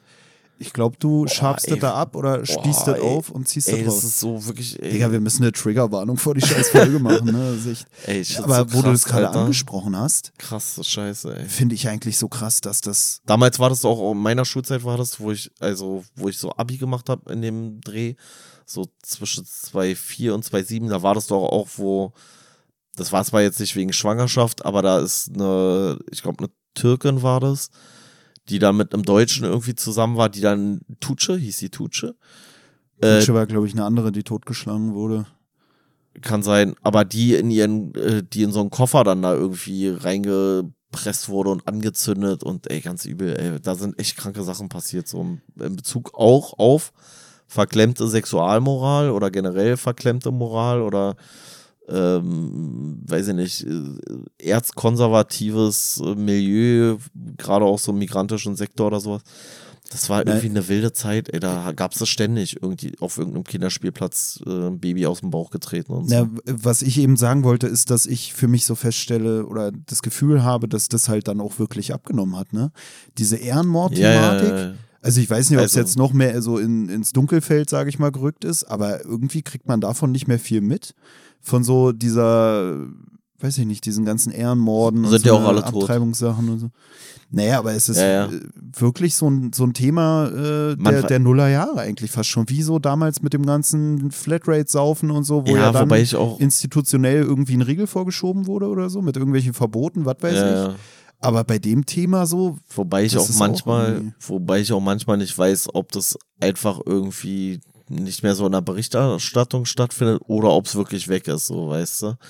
Vielleicht war es damals auch einfach so ein krass gehäuftes Phänomen über ein paar Monate und dadurch hat man es krasser wahrgenommen, weißt du, ist ja auch manchmal so, dann tauchen auf einmal drei, vier so eine Sachen auf und dann wird das Thema so hochgehypt und jetzt sind halt diese drei, vier Sachen vielleicht nicht mehr in einem Monat, sondern nur noch alle drei Monate sozusagen, aber insgesamt aufs Jahr genauso häufig, keine Ahnung. Na, ich glaube, das ist auch sowas, was man das Wedekind-Phänomen fast schon wieder nennen könnte. Und zwar genau dieses, dass dieses Buch hier in, in einer Zeit entstanden ist, wo die Leute, die es gelesen haben oder die Jugendlichen, die das dann gelesen haben, die Themen wahrscheinlich auch verstanden haben und selber vielleicht auch nachvollziehen konnten und sich vielleicht gar nicht so mit ihrer Elterngeneration identifizieren konnten. Und so ähnlich ist es da ja wahrscheinlich auch, dass es halt noch eine andere Generation an Leuten war, die anders kulturell geprägt waren, die dann Kinder in die Welt gesetzt haben, die unter diesem kulturellen Druck standen, mit äh, irgendwie, ich darf nur jemanden heiraten, der irgendwie aus einem ähnlichen Kulturraum kommt und und und, wo sich viele vielleicht auch angepasst haben, aber wenn die selber Kinder kriegen, die Kinder Wobei, dann vielleicht wieder offener erziehen als ihre Elterngeneration. Wobei und dadurch nimmt es dann über die Zeit ab, so wie wie wir es jetzt weniger haben, scheinbar. Wobei dann auch schon wieder interessant wäre, ob das dann nicht nochmal in fünf bis zehn Jahren wieder deutlich zunimmt, weil wir jetzt ja so viel, also nochmal wieder so auch so Flüchtlingswelle und sowas, oder? Ja, also ich wollte es jetzt einfach nur Zuzug aus anderen Kulturräumen nennen und nicht okay. so, äh, so äh, böse werten, wie du jetzt das gerade getan hast. Ähm, Nee, aber weil du ja seit 2015 schon auch viele Leute wieder hast, die jetzt ja wieder erst in diese Gesellschaft integriert werden. Und damals hattest du dann ja quasi auch viel die, den Zuzug aus den 80er, 90er Jahren und das ist ja dann vielleicht in zehn Jahren wieder ein Thema, so weißt Nee. du? Keine Ahnung, ich will es nicht beschreien oder so. Da muss man ja auch sagen, dass das, was hier der Wedekind darstellt und was wir ja auch schon gesagt haben, dass das, was er hier irgendwie als Brüde und was weiß ich bezeichnet und bei ihm hier, was er hier schreibt, das ist ja aus heutiger Sicht eigentlich lächerlich oder harmlos. Da wird ja auch gesagt, dass Kritiker irgendwie meinten, dass Theaterinszenierungen von diesem Stück dann eigentlich Pornografie gewesen wären. Hier wird auch geschrieben, dass irgendwie in 20er Jahren in New York das aufgeführt werden sollte, dieses äh, Stück, also hier im Anhang. Und dass die Uraufführung irgendwie abgebrochen wurde, weil die Polizei dann ins äh, Theater kam und meinte, das Gebäude wäre irgendwie äh, gefährdet abzubrennen und deswegen muss die Vorstellung abgebrochen werden. Also so ein vorgeschobener Einwand, weshalb man es abbrechen muss. Und das halt dieses Ding einfach ist, was wir ja jetzt schon ein paar Mal gesagt haben, wo wir ja auch schon meinten heutzutage, ey, wie, wie locker gehen die Leute eigentlich mit diesen ganzen Themen um, dass sich das ja jetzt alles so gewandelt hat hier in Deutschland auch, das, weißt du, es ist natürlich dann immer so, dass ich mir denke, ja, wirst du jetzt wieder als Nazi oder bist, du- wirst du dann, kannst dich dann wieder in eine rechte Ecke stellen lassen. Aber man muss Man halt einfach sagt es doch nicht immer. Immer wenn du es sagst, dann stehst du auf einmal schon halb in du dieser hast in Ecke der letzten drin. Folge das N-Wort gedroppt. Ähm, Ja, ich, und, und ich habe trotzdem war ich mir sicher, dass Nee, ich nicht in die rechte Ecke gehöre. Nee, nee worum es mir aber geht, ist einfach dieses Ding, was du ja auch gesagt hast, dass diese Sachen, ich, ich habe da auch nicht so den Einblick, aber weißt du, wenn du jetzt zum Beispiel Afghanistan hast oder so, wo dann Ja, schon klar. andere Sachen diskutiert werden und dann kommen Leute hierher, die sind nun mal ganz anderes Verhalten gewöhnt, auch eine ganz andere Freizügigkeit. Ich meine, hier in dem Buch wird geschrieben, dass die Mutter von der Wendler äh, ihr irgendwie das Kleid länger näht, weil sie ist ja jetzt 14, jetzt muss das Kleid länger genäht werden und sie, die, die Wendler sagt dann irgendwas von wegen, naja gut Mama, dann kann ich ja unter meinem Kleid gar nichts tragen, weil sieht man ja sowieso nicht, weil mein Kleid jetzt länger ist. Und äh, wo man so das Gefühl hat, oder wo man sich halt denken kann, dass wenn Leute aus einer anderen Kultur kommen, dass da ganz andere Sachen schon aufreizend sind, vielleicht als es bei uns heutzutage ist und dementsprechend auch anders vielleicht bestimmte Sachen getriggert werden. Auch weil die Erziehung vielleicht eine andere ist, weil gesagt wird, so und so muss man sich kleiden, um Nee, irgendwie mal. keusch, Nee, ein guck mal, keusches Anschein zu erwecken, einen keuschen Anschein. Und wenn du dann den Rock irgendwie übers Knie trägst, so, dann bist du halt schon Ja, aufreizend. guck mal, wir hatten doch vorhin schon die Thematik, dass wenn du jetzt in den äh, in den Fernosten jetzt beispielsweise guckst, also weiß ich nicht, von mir aus China, Indien oder so, dass sie von ihrer Mentalität des Lehrens und des Lernens äh, wahrscheinlich relativ dicht noch dran sind an der Generation von, von so einem Frank Wedekind, die er da beschreibt in seinem Buch Frühlingserwachen. Und so ähnlich ist es natürlich auch mit Sexualmoral in bestimmten Teilen der Welt. Die sind halt auch eher dran an der Zeit des Wedekind als an unserer Zeit der, der, der Nullerjahre oder der äh, 2020er Jahre oder sonst irgendwas. Deswegen kann, können so eine Sachen ja auch einfach Probleme mit sich bringen, ohne dass man das jetzt irgendwie so beschreien möchte oder sowas. Aber es kann halt passieren, so logischerweise, wenn Leute oder wenn verschiedene kulturelle äh, Prägungen aus unserer heutigen Sicht einfach antiquiert wirken. So. Und äh, von der Warte her finde ich das gar nicht schlimm, wenn man sowas sagt. Und ich sehe das einfach ganz, ja, Naja, aber deswegen auch Neutral. diese komischen Gruppenvergewaltigungen, dieses Tara Rouge-Ding, das hat ja auch zugenommen, so nach den ganzen Geschichten. Also generell irgendwelche komischen äh, Übergriffe, so sage ich Ja, mal. ich, ich kann es halt immer nicht so bewerten, ob das wirklich so zunimmt oder ob das einfach dann medial anders aufbereitet wird. Das weiß ich jetzt einfach nicht. Dazu habe ich mich da diesbezüglich nicht in die, äh, in die ähm, polizeilichen Kriminalstatistiken eingelesen, um ganz ehrlich Nee, zu sein. Ich glaube halt Ich auch, weiß aber, was du meinst, ja. Abgesehen so. von diesem Thema mit äh, irgendwie Zugezogenen oder wie auch immer man es nennen soll, oder Flüchtlingen, weil zugezogen ist ja fast schon wieder der Typ aus Stuttgart oder so. Ähm, es ist halt auch generell irgendwie, ich glaube, es befeuert sich auch nochmal dadurch, dass wir hier unabhängig davon so eine krasse Veränderung der Sexualmoral haben und so, ne? Dass ja sowieso ja, ja, alles schon ja. dahin Ja, ja. tendiert, dass die Leute eigentlich äh, Feel free for everything, so ja, mäßig. Ja, ja, so, bei Instagram, dass dann die Debatten sind, ja, warum darf man als Mann seine Nippel zeigen und als Frau nicht? Und ich denke mir so, warum müssen wir jetzt alle unsere Nippel zeigen und warum müssen wir alle unseren Hintern, äh, also ich, ich finde es ja auch nicht schlimm. Ich gucke mir sowas muss, auch gerne an, auch, aber ich muss auch ehrlich sagen, dass ich, ich mir die Sachen auch sagen. gerne angucke, weil ich selber das auch nicht einfach nur ästhetisch finde, sondern auch, weil es irgendwie für mich einen sexuellen Reiz hat.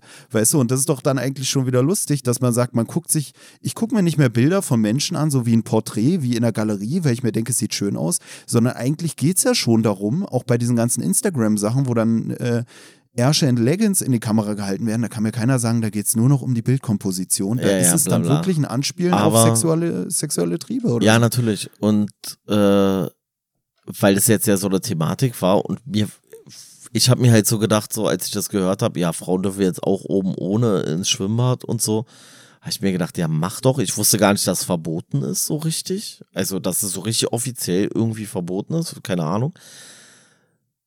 Was man sich dann aber schon noch klar machen muss, ist so, dann darf sich auch keine Frau beschweren, die das macht, dass dann Männer darauf reagieren. Also es ist jetzt keine Rechtfertigung dafür, die Frau irgendwie anzugrapschen oder sowas, aber dass du zumindest visuell darauf reagierst und dadurch abgelenkt bist, das kann dann auch keine Frau irgendwie vorwerfen, finde ich, weil das ist halt einfach ganz normales, auch wenn es triebhaftes Verhalten ist, aber es ist auch natürliches Verhalten einfach ein Stück weit so und es gehört halt dann auch dazu. Aber wenn dich das als Frau nicht stört, dann mach doch, Alter, mir ist doch scheißegal. Nee, ich glaube. Was ich, was ich nicht verstehe, ist dann eigentlich, warum gehen wir dann nicht einfach komplett nackt schwimmen? Weißt du, dann lass, mach doch, dann lass uns doch einfach komplett auf locker machen. Für mich ist es aber auch so wieder was, wo ich mir denke, wie du ja auch sagst, so ja, komm drauf geschissen, von mir aus können die auch da nackt rumrennen, mir ist das egal. Ich wo man sich eh aber fast schon wieder fragt, ob sich Thema. nicht die, die ob man sich dann nicht gegenseitig schon wieder irgendwie die Augen aussticht. Also jetzt die prüdesten Kulturen oder sowas, sage ich mal, wo am, am meisten Bekleidung vorgeschrieben ist und die Frauen, die sagen, ah, ich gehe jetzt komplett nackt baden, weißt du, eigentlich auf der einen Seite macht man so diesen ganzen Identitätskampf, da wollen sich alle in einen Topf werfen, auf der anderen Seite glaube ich, also ich weiß nicht, ich glaube so bei mir oder bei uns in der Familie zum Beispiel wäre es den Leuten, glaube ich, scheißegal. Und bei anderen Leuten, weißt du, wenn wir hier jetzt schon was hatten, so mit äh, Bekleidungsvorschriften oder so, gibt es da bestimmt auch Kulturen, sage ich mal, wo die Leute dann eher ein Problem damit haben, also ich muss Frau einfach, nackt rumläuft. Ich muss einfach sagen, ich erkenne jetzt auf Anhieb auch einfach keinen Vorteil darin. Also warum musst du, also ist so ein Bikini so schrecklich, glaub, dass das man das ist einfach so ein Gleichberechtigungsding. Ja, ja, ich weiß, ist auch so ein Gleichberechtigungsding, aber ich finde, die Brüste von einer Frau sind halt auch einfach nicht das gleiche wie die Brüste von einem Mann. Die Brüste von einem Mann sind halt einfach kein sekundäres Geschlechtsmerkmal und die Brüste von einer Frau sind halt nun mal ein sekundäres Geschlechtsmerkmal. Ist es nicht sogar ein primäres, keine Ahnung. Oder ist nur, ist wirklich tatsächlich nur die, die, äh, sind nur die Genitalien und hier so Fortpflanzungsorgane primäre Geschlechtsmerkmale. Ich war so lange nicht mehr im Biounterricht, ich weiß es nicht. Naja, also. Titten, Titten sind sekundäre Geschlechtsmerkmale, oder? Ich würde schon sagen, ja. ja. Oder? Ja. Aber ich glaube beim Mann halt die Brust nicht so. Also ich glaube Haare und Brüste sind sekundär. Nee, bei, nee, bei Mann ist es auch. Ja, also sind primär nicht nur Pimmel und. Ja, meine ich doch.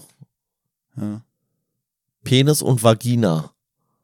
Das war übrigens. Ich habe nicht mal die Sachen aus dem Bio-Unterricht damals mitgenommen. Weil es einfach auch so ja. komplett random war.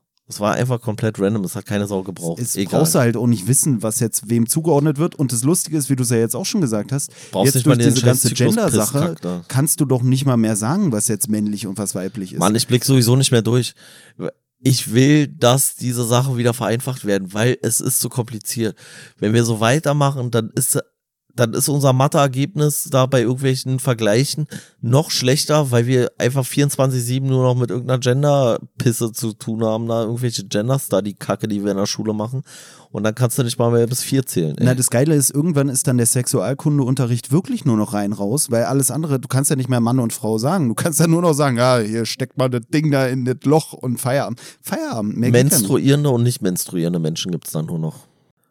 Noch äh, was, woran ich auch so ein bisschen denken musste, wir hatten ja jetzt schon ein paar Vergleiche gezogen, auch zu Unterm Rad, war Fabian, auch mit dieser Selbstmordthematik, auch so Leistungsdruck, ne?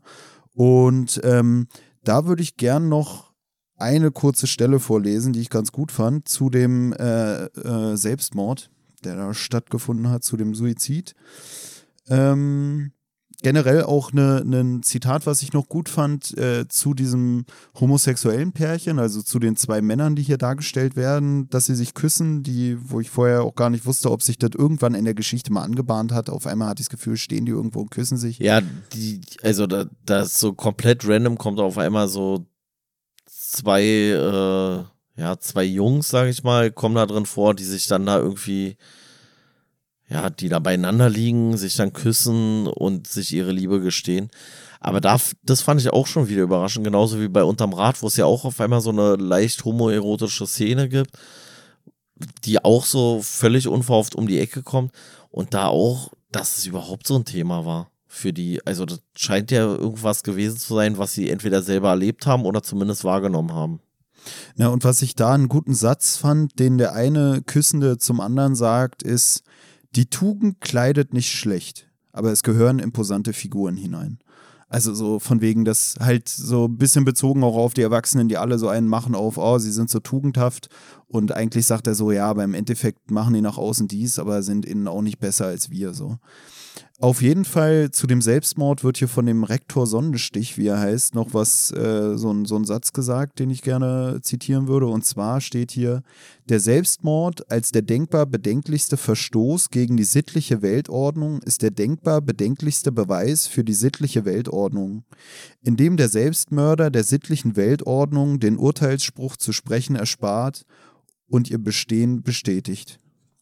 Das ist ein halber Zungenbrecher, aber ich fand das, ich fand das, äh, war, ein, war, war ein guter Satz. Ja, war ein guter Satz, ja. Es war so von wegen, ja, die, die Weltordnung, in der man lebt, die bestätigt sich selbst dadurch, dass die Leute, die nicht in die Weltordnung passen, an dieser Welt zugrunde gehen oder sich umbringen, weil sie halt so sehr gegen die Sittlichkeit der Weltordnung verstoßen. Ja, ich will ja nicht gleich wieder mit so einem Behördenrand anfangen, aber das ist ja immer das, was ich in einer Behörde anmahne dass alle sagen immer, ja, die Behörde ist, die war schon immer so und das kann keiner ändern. Und weil jeder glaubt, dass man das nicht ändern kann, bleibt die Behörde so, wie sie immer war. Und ja, wie so eine selbsterfüllende Prophezeiung. Ja, ja, und, das, und, und jedes Mal, wenn ich das höre, dann raste ich fast aus. Wirklich, also ich raste eigentlich nicht fast aus, sondern ich raste aus. Also ich schlag dann keinen so, aber ich würde gerne. Weil ich, das ist immer so ein, ich weiß nicht, wie, wie, wie nennt man sowas? Das ist sowas, was sich jeder Verantwortung entbindet, immer so, weißt du? Weil dann sagst du, ey, ich kann ja gar nichts dafür. Das war schon immer so, es wird immer so sein, deswegen muss ich mich gar nicht anstrengen, irgendwie Veränderungen herbeizuführen. Und das lässt die, äh, lässt zu, dass man alles so akzeptiert, wie es ist. Und ich finde immer, Veränderung ist zwar immer anstrengend, aber ich strebe meistens eigentlich Veränderung an, wenn ich denke, dass es besser ist. Also ich nehme die Anstrengung lieber in Kauf, wenn ich denke, dann was verbessern zu können. Und viele habe ich das Gefühl, die denken so, ah, das wird so anstrengend und vielleicht klappt es ja dann nicht, aber wenigstens versuchen, Alter. Naja, und das ist für mich sowas, was in diesem Satz drinsteckt. Also, dass die Leute, die nicht in diese Weltordnung passen, nicht in diese Sittlichkeit, die vorgelebt wird oder die einem anerzogen wird, die äh, gehen dann an der Welt zugrunde, also so wie die Wendler oder auch äh, der Moritz. Und ähm, ja, das war für mich auch was, wo ich mich gefragt habe, der Melchior, der sich am Ende entscheidet, sich nicht umzubringen, sondern sein Leben zu führen, ob das vielleicht auch dieser Beweggrund war, der dann auch durch dieses Buch hier zum Ausdruck kommt, welches der äh, Wedekind vielleicht auch inspiriert davon geschrieben hat, dieses, ich kann nur was an der Weltordnung ändern, wenn ich selber vielleicht auch gegen diese Sittlichkeit, die hier vorherrscht, verstoße und trotzdem auf nicht Gef zugrunde gehe. Auf die Gefahr hin, dass mein Buch dann vielleicht verboten wird, auf die Gefahr hin, dass ich vielleicht da selber irgendwelche gesellschaftlichen Konsequenzen habe. Was ich aber auch ja, glaube, was. so ein Hippie der Nullerjahre, ich weiß nee, nicht. Der Nullerjahre? Nee, ich meine so der, der 19-Nuller-Jahre. So, das, das ist für mich halt sowas ähm. so, wo man sich denkt, so die Hippies der späteren Zeit sind leicht identifizierbar so. Aber so um, um weißt du, so gegen 1900 so, der war, glaube ich, schon so ein bisschen so ein funky Typ. Da weißt du, was ich aber auch glaube, was Melchior dazu veranlasst hat, dass er sich nicht umbringt? Dass sein bester Freund keine Wette mehr abschließen konnte mit ihm, dass er sich umbringt. So, also äh, findet da ja sogar so ein bisschen so statt, so, weil der Moritz das ja dann macht. Aber was ich auch lustig fand, um darauf nochmal zurückzukommen, es gibt vorher dieser Moritz, der sich dann später suizidiert, also sich selber umbringt der hat ja vorher das Gespräch mit dem Melchior, dass wenn er nicht versetzt wird, dann bringen seine Eltern sich um. Und was ist die Konsequenz? Er wird nicht versetzt, aber seine Eltern bringen sich nicht um. Dafür bringt er sich um. Und was machen seine Eltern? Die bringen sich dann nicht um. Weder, weil er ja nicht versetzt würde, was ja seine Befürchtung war, dass sie sich dann umbringen, noch weil er sich umgebracht hat, sondern das Einzige, was passiert ist, sie verleugnen ihn und er ist eigentlich so doppelt und dreifach gearscht mäßig, weißt du? Weißt du, was ich meine? Ja, ja. Ne, ist auch wieder Also, so ein Fortbestehen Also er, hat alten er sorgt sich um seine Eltern und aus Sorge um seine Eltern bringt er sich lieber selber um, um ihnen die Schmach zu ersparen. Und was machen die? Die, äh, die reiten noch sozusagen auf seinem Tod drauf rum. So. Und der Vater äh, ist ja dann bei der Beerdigung so, dass er sagt, ja, das war nie mein Sohn, das war, habe ich schon immer gewusst, dass er gar nicht zu mir gehört und so. Wo du auch so denkst, was ist los mit euch, ey? Ja, wie gesagt, es drückt auch nochmal Fort, dieses Fortbestehen der alten Sitten, finde ich, aus. Ähm, es ist ja auch so, dass in dem Buch, am Ende hattest du, glaube ich, auch bei der Zusammenfassung erwähnt, so ein äh, verwummt, äh, verwummter, so ein vermummter Herr irgendwie den äh, Melchior dazu überredet, sich nicht umzubringen in dieser Szene, wo er, wo der Melchior da über den Friedhof geht und auch mit seinem äh, suizidierten Freund äh, Moritz da quatscht.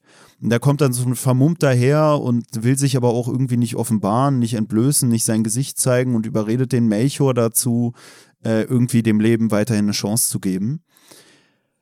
Und ähm, das ist, ist das vermummte, ist der vermummte Mann einfach, wie sagt man, eine Allegorie im Sinne von das Leben, was vor dir steht, aber unbekannt Ich bleibt? glaube schon, ja. Ja. Ich glaube, das soll so der erwachsene Melchior sein, so du weißt nicht, wer ich bin.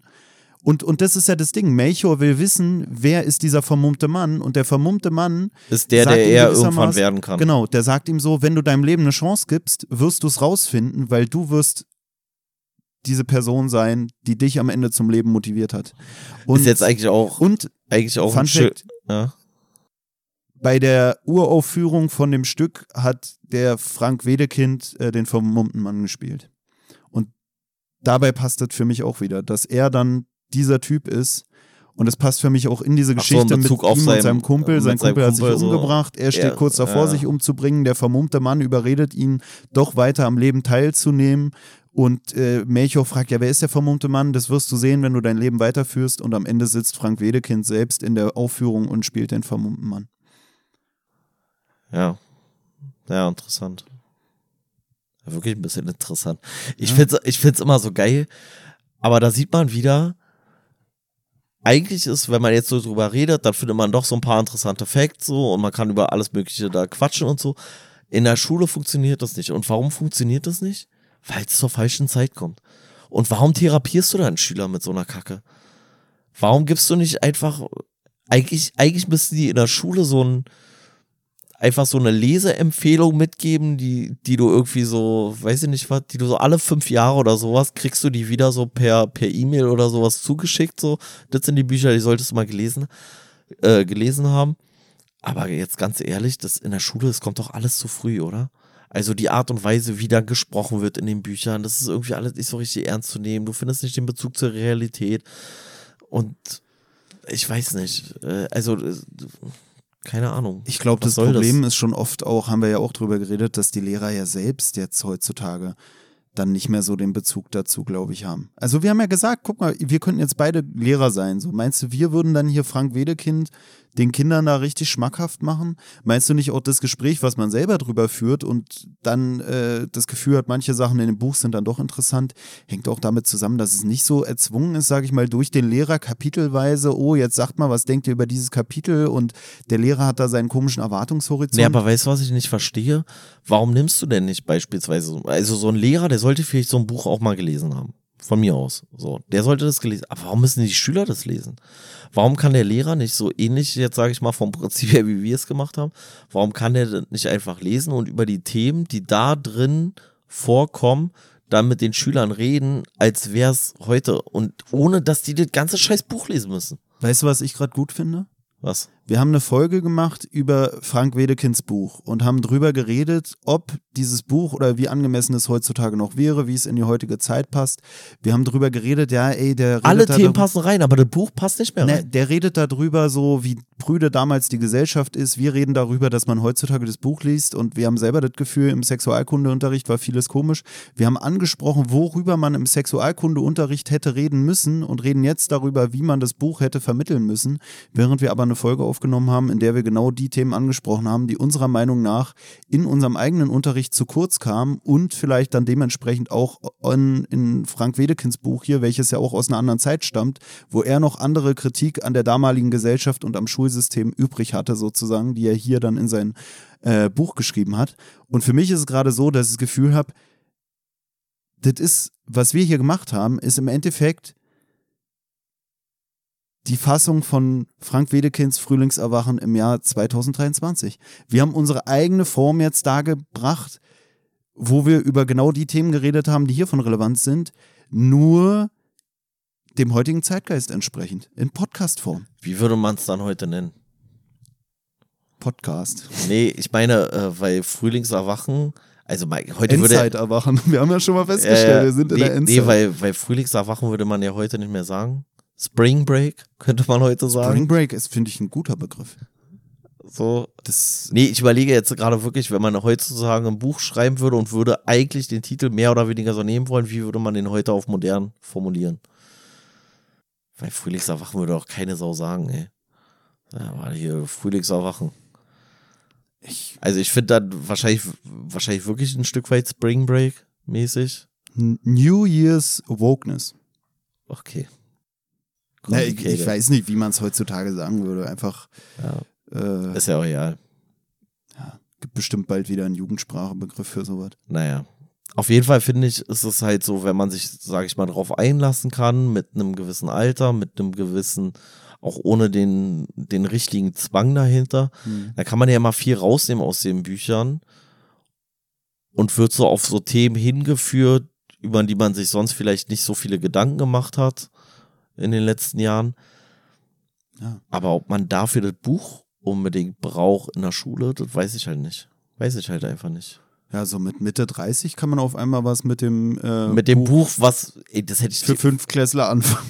Nee, Wir müssen nächste Woche Ben liebt Anna lesen. nee ich Alter. glaube, das war so 8., 9., 10. Ja. Klasse, irgendwie so in dem Bereich hat man das gelesen, aber das ist halt bei mir jetzt trotzdem fast 20 Jahre her so. Ähm, und ich muss ganz ehrlich sagen, Ich meinte ja, aber jetzt können wir was damit anfangen. Darum ging es ja. ja, ja, aber es ist halt So 20 Jahre 20 später Jahre später so. und auf Das einmal so- verstehen wir Aufklärung. Also so Und ich, sag, und ich sag dir ganz ehrlich, jetzt mal außerhalb von unserem Projekt hätte ich das Buch noch nie wieder gelesen. Ich wusste nichts mehr über dieses Buch. Nichts. Warum habe ich es Geht gelesen? mir genauso. Ja, Die aber, Fragen habe ich mir vorhin auch gestellt.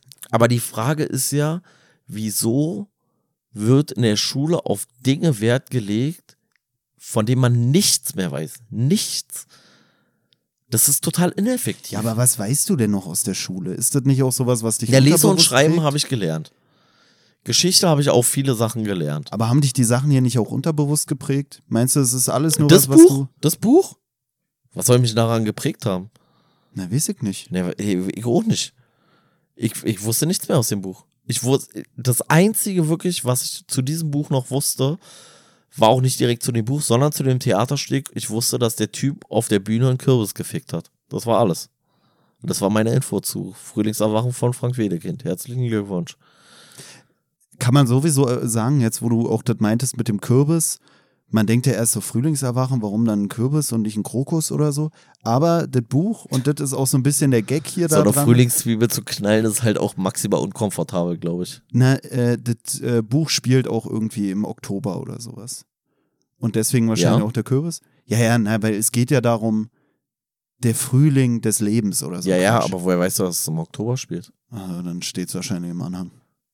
Also wenn es Okay. im richtigen Buch stand, dann habe ich es ja auch irgendwie nicht verstanden wahrscheinlich. Aber dass es im Oktober wohl spielen soll, habe ich dann aus dem Anhang, weil das habe ich verstanden. Okay, habe ich einfach nicht drauf geachtet. Ich wusste nicht, habe ich keinen Plan gehabt. Naja, Kann und sein, deswegen wahrscheinlich der Kürbis und wieder eine Me- Metapher, Frühlingserwachen. Metapher. Der Kürbis ist keine gute Metapher für Frühlingserwachen. Nee, ich Dann mein, wäre es wirklich die Krokusse. Frühlingserwachen ist eine Metapher, es spielt eigentlich im Oktober ja. und der Kürbis ist vielleicht so ein Zeichen, welches im Bühnenbild verbaut wurde. Zufällig dadurch, dass da einer gerade in den Kürbis reingefickt hat, sage ich jetzt mal, was Ich darauf glaub- hinweisen sollte, dass es im ich Oktober glaube, spielt. Ja, ich glaube einfach, ähm, im Frühling findest du halt einfach nichts, was du gut ficken kannst. so, weißt du, außer die Wendler halt. So, die konnte, hätte man auch im Ja. Frühling wahrscheinlich gut ficken können. Die, halt, die, die ist immer da. Also, Nee, bis sie dann tot ja, war. Ja, ich wollte gerade sagen, dann war sie weg. Das habe ich auch mir vorhin aufgeschrieben, die ist gestorben. die Wendler ist gefickt. Ja. Ja. Hast du noch was?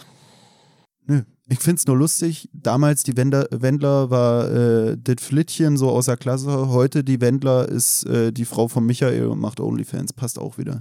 Die Wendler, heute wie damals, Geschichte wiederholt sich. Anders geschrieben, aber ja. Hast du Ah, sonst, okay, hast muss ich hast noch du eine sonst Korrektur noch irgend- vornehmen. Hast du sonst noch irgendein Thema, was in deiner, in deiner Jugendpubertät omnipräsent war, was heute nicht mehr stattfindet für dich, was heute für dich keine Relevanz mehr hat? Heute keine Relevanz mehr. Ja, oder nicht so richtig? Oder so ganz anders, als du es erwartet hast, vielleicht? Ich weiß es nicht. Das Problem ist, bei mir haben eigentlich zu viele Sachen aus der Kindheit doch äh, so Relevanz im Leben. Okay. Ich habe vor kurzem erst überlegt, ich will mir, äh, kennst du von äh, Patterson und Findus, die Muckler? Diese Sagt kleinen? Viecher da. Die kleinen? Viecher, die überall auf den Seiten rumwimmeln. Ich habe bald Geburtstag. Ich habe meinem Bruder und meiner Mom schon gesagt, ich will eigentlich hier in meiner Bude überall Muckler verstecken. Weil das Geile ist, das ist ja bei Peterson und Findus immer so ein ähm, Wimmelbuch-Charakter-Ding. Ja. Und ich glaube, das würde halt meine ganze Wohnung nochmal ironisieren und rechtfertigen. Weißt du, da würde keiner mehr sagen, Alter, was ist denn das für eine Grußschublade, sondern jeder würde denken, das ist extra, um den Muckler in der Schublade zu verstecken, dass hier so eine Unordnung herrscht. Also ich habe wirklich Bock drauf, weil ich habe auch eine relativ große Wohnung, muss ich sagen. Ich habe wirklich Bock drauf, überall so eine Muckler zu verstecken. Richtig geil. Und wenn Familiengeburtstage sind, können die Kinder immer die Muckler suchen und die werden sich noch später dran erinnern, ey, der Tobias war der Onkel oder keine Ahnung, wie man die Verwandtschaft dann schon wieder Ne, bezeichnet. weißt du was, aber. wo man die Muckler suchen Ja, aber kann. weißt du, was bisher das Problem ist? Also bei Petterschorn und Findus ist natürlich auch so, da ist natürlich auch immer alles nicht so richtig aufgeräumt. Aber ich finde, so in so einer durchgestylten Wohnung, wenn du die dann überall hast, dann macht es ja viel Arbeit, so. Aber wenn du dann die überall so versteckt hast, so und äh, überall guckt man so ein kleines Scheißviech raus, dann ist es auch irgendwie cool. Aber in einer unaufgeräumten Wohnung ist es halt einfach nur noch mehr Unordnung, die da stattfindet. Ne? Also keiner wird ja sagen, ach guck mal, das hat er sich aber cool ausgedacht, sondern jeder wird sagen, man, überall liegt hier Müll rum. so ist es so. Meinst du, der Müll ist schon zu viel? So. Ja, außerdem ist auch die Ich muss Gefahr. vorher immer sagen, ich habe ganz viele Muckler versteckt, weil sonst denkt man wirklich einfach, Alter, was ist da noch für ein Nee, nee, nee, vor Ja, allem, eigentlich- vor allem ja. wenn es zu unordentlich ist und dann versteckst du noch über die Muckler, dann denken halt auch alle so, boah, Alter, hier, weiß ich nicht, So Mäuse. Kakerlaken, so, weißt du. Ist Ida ist schwierig, noch so ein ist schwierig. Vieh. Deswegen muss die Wohnung aufgeräumt und durchgestylt sein und dann kannst du die Muckler pla platzieren. Naja. Solange das nicht stattfindet, lass es. Nee, ansonsten ist ist, ein Tipp. ich muss wirklich Ansonsten, oder du sorgst für noch mehr Unordnung, dann kommen die Muggler von ganz alleine hier ins Haus, so weißt du, so, und verrecken dann im Zweifel. Mann, ey, mir ist gerade zum dritten Mal mein Handy ja, ist immer gut, wenn man sein Handy bei Podcastaufnahmen immer in der Hand hält oder am, am, am Körper hat.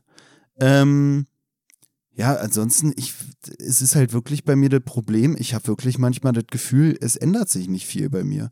Also ich werde halt älter, der Bart wird länger, der sieht aber immer noch so ein bisschen so Hä, aus. dein Bart ist doch schon wieder kürzer, oder? Nee, ist länger. Aber der Was? ist halt dürr, weil da ist ja nicht viel drin Echt? an Haaren. Ich habe gar nicht gesehen, schon. dass du einen Bart hast. Naja, das Ding ist Ich auf dachte, jeden das Fall. wär- sind ein paar Muckler, die das hier Unwesen getrieben haben. Ne, das Ding ist auf jeden Fall bei mir, ich habe wirklich das Gefühl, es ändert sich nicht viel. Ich brauche wirklich, also eigentlich brauche ich bald mal irgendwie so ein neues Interesse, welches von Erwachsenheit zeugt. Ich meine, ich lese hier die Bücher immer noch wie ein Achtklässler, so, es kann doch nicht wahr sein. Ich kann, ich kann irgendwo sagen, ja, ich lese jede Woche oder ich lese dauernd Bücher, aber ich bin ja immer noch wie in der Grundschule. So, weißt du, irgendwas muss doch jetzt, ist- hast du irgendein Erwachsenenhobby oder so? Weil du ja meintest, ob bei mir äh, sich irgendwie was geändert hat oder irgendwas von früher Was, und was, was wäre denn ein Erwachsenenhobby? da weiß ich nicht, reiten. Nee, ist auch so ein, so ein Mädelsding. Reiten ist auch kein Äh, Erwachsenenhobby, ist auch Äh, auf so, jeden Fall kleine so, Mädchen. So Bergsteigen, wandern. Ein Aquarium. Ein Aquarium. Na, irgendwas, ich, ich Was du halt suchst, ist kein Erwachsenenhobby, sondern möglichst spießiges, habe ich das Ja, aber das meine ich so ja. Wandern, eine Modelleisenbahn, Ja, Nee, aber das würde, nicht. ich habe das Gefühl, dass bei mir fehlt Weißt die weißt Reife nur nee, an solchen weißt du, wo- Faktoren. Aber weißt du, wo ich dich sehe, so hobbytechnisch eigentlich so Batik-Shirt. Das ist so ein bisschen das, was ich mir bei dir gut vorstellen kann. Nee, ich, äh, ich weiß es nicht, keine Ahnung. Ich, braucht man, braucht man Erwachsen, was ist denn ein erwachsenes Hobby? Ich weiß es nicht. Nee, mir geht's ja nur darum, irgendwie habe ich das Gefühl, so, ja gut, äh, mittlerweile bin ich jemand, der sich im Bereich der Sexualität auch ein bisschen aktiv zeigt, sage ich mal. Ja, aber auch nur, weil er bei der Teilweise passiv. aber auch nur, weil aktiv. er bei dem World of Warcraft dich da unter irgendwelchen Brücken verabredest mit irgendwelchen Nachtelfen, Alter. Nee, aber mir geht's ja darum, dass ich wirklich das Gefühl habe, es hat sich eigentlich nicht so viel mehr geändert. Und das finde ich eigentlich auch schon wieder lustig hier bei dem Frühlingserwachen, dass ich das Gefühl habe, ich bin immer noch im Frühling. Weißt du, also wann kommt das nächste Erwachen? So, das ist für mich einfach das Ding, dass ich das Gefühl habe, diese Phase, die hier in dem Buch beschrieben wird als eingeläutet, das ist eine ziemlich lange Phase. Und ich frage mich, wann, wann kommt die Midlife Crisis? Nach dem Frühlingserwachen kommt, glaube ich, Midlife Crisis. Midlife Crisis ist der Moment, wo du nach dem Frühlingserwachen wirklich aufwachst und merkst, oh Scheiße, Alter. Oh Scheiße, alles Oh. zu spät. Ich dachte, es wäre noch Frühling. Wir haben Winter, oh Kacke, oh Kacke. Hoppala, Alter. Ich habe ja den, so den Sommer, Herbst und Winter habe ich ja verpennt, Alter. Das ist ja schon Frühling. Kacke, jetzt habe ich gerade alle Muckler angeklebt. Jetzt stelle ich fest, ich bin immer noch Single mit Mitte 50. Immerhin habe ich eine verspätete Midlife Crisis. Dafür bin ich aber schon wieder näher am Sarg. So. Ja, nee, ich keine weiß Ahnung. nicht. Aber äh, was ist dein Resümee zum Buch? Ähm, Würdest, also nehmen wir mal an, du hättest jetzt ein Kind oder du würdest ein Kind haben irgendwann und das wäre 15, 16 Jahre alt, würdest du sagen, ey, lies doch mal Frank Wedekind, so, äh, Frühlingserwachen? Nee, ich glaube, das würde so wirken wie äh, die Mutter von der Wendler, die ihm noch so, äh, ihr noch so eine Verlängerung an den Rockzipfel nähen will, um sie davor zu bewahren, irgendwie in irgendwelche sexuellen Kontakte zu geraten und dann reagiert die Wendler darauf mit von wegen, ja, äh, wenn du das machst, dann kann ich ja ohne Unterwäsche rausgehen, weil äh, sieht ja sowieso keiner. Und ich glaube, wenn du den Frank Wedekind hinlegst, ey, wenn du deiner Tochter Frank Wedekind hinlegst, dann geht die direkt irgendwie zur Kurfürstenstraße und prostituiert sich. Oder? nee, weil, also ganz ehrlich, das Ich- ist ja jetzt wirklich so altbacken schon wieder. Da werden die sagen, Alter, Mama, äh, bei TikTok kann ich mittlerweile alles unzensiert sehen, Nippel sind auch erlaubt. Oder Papa. Also zu mir würde sie vielleicht Mama sagen, weil ich es mir bis dahin Bis überlegt dahin habe. ist wahrscheinlich auch nicht nur im öffentlichen Straßen, äh, nicht nur im, äh, im Freibad oder im Schwimmbad erlaubt, oben ohne rumzulaufen, sondern auch im öffentlichen Straßenland. Das ist dann einfach völlig legitim so. Für die ist dann wirklich ein Relikt aus vergangener Zeit, so von wegen, ey, Aber jetzt ey, weil jetzt da ganz die Leute ehrlich. Kleidung an? Ja, ich wollte gerade sagen, aber jetzt mal ganz ehrlich, Klimawandel kommt, bald laufen wir alle wäre es nicht eigentlich auch wirklich cool, wenn es einfach so scheißegal wäre? Also wenn es wirklich so komplett scheißegal wäre, wenn man einfach so nackt draußen rumlaufen könnte, ohne dass man sich äh, genieren würde? Das ist ja auch ein Thema, was hier angesprochen wird. Ja, ja, ne? Mit so, ist Scham, ist das was Anerzogenes oder was Natürliches? Genauso auch wie Fortpflanzungstrieb, Interesse am anderen Geschlecht. Das sind ja auch alles Fragen, die hier aufgeworfen werden. Aber das, das ist ja auch das Lustige. Ich glaube, so Scham bezüglich Nacktheit hat man ja nicht, weil man selber nackt ist, sondern weil die anderen angezogen sind. Und wenn einfach alle so nackt rumlaufen würden, ich glaube, da wird es einfach keinen mehr jucken. Und Auch gar keinen so richtig interessieren. Ist das nicht auch was, was bei dem des Kaisers neue Kleider irgendwie so ein bisschen mit drin steckt oder so? Ja. Na, dass er nackt ist, aber er geht davon aus, die anderen sehen ihn nicht nackt und deswegen ist es eigentlich auch schon wieder egal und den anderen. Ach so, ja, ja, ja, ja. Okay, Ach, keine so Ahnung. Ich weiß auch nicht. Ja, also, ich weiß nicht. Ich bin auch manchmal so, dass ich mir denke, wie wirklich komischer auf die Außenwelt, wenn ich angezogen rausgehe oder wenn ich einfach nackt Äh, rauslaufe. die Manchmal denke ich mir, nackt wäre weniger verstörend. So. Ja. Ja, egal. Aber ja. Also ich finde, es bedient halt nach wie vor irgendwie viele Themen, auch so diese ganze Leistungsdruck-Scheiße. Wobei ich halt auch wirklich sagen muss, ich habe mich von Leistungsdruck immer wenig beeindrucken lassen. Also du ja, glaube ich, schon mehr, aber auch nicht so richtig. Das war bei mir tatsächlich nie so ein richtiges Thema, ne? Also ich hatte mal das Gefühl, man muss vielleicht eigentlich mehr Leistung bringen, aber ich habe mich trotzdem konsequent verweigert Nö, in so- vielen Bereichen. Im Abi und so war mir auch alles scheißegal eigentlich. Also. Da war ich für Bioklausuren lernen, so im Leistungskurs, war am Abend vorher irgendwie auf meinem Bett, äh, auf meinem Bett klettern, meine, meinen Rucksack mitnehmen, alle Blätter raussuchen, die irgendwas mit Bio zu tun haben, auf den Stapel werfen, den Rest neben die Matratze pfeffern, irgendwann dann unter die Matratze schieben. Dann hatte ich irgendwann auch schon so eine Steigung im Matratzenende. Und dann halt am nächsten Tag auf dem Weg zur Schule habe ich mir einfach alle Bioblätter, die ich noch finden konnte, da in meinem Papierhaufen, habe ich mir dann schnell angeguckt. Und ich hatte 40 Minuten Fahrt, das hat gereicht für die Klausur.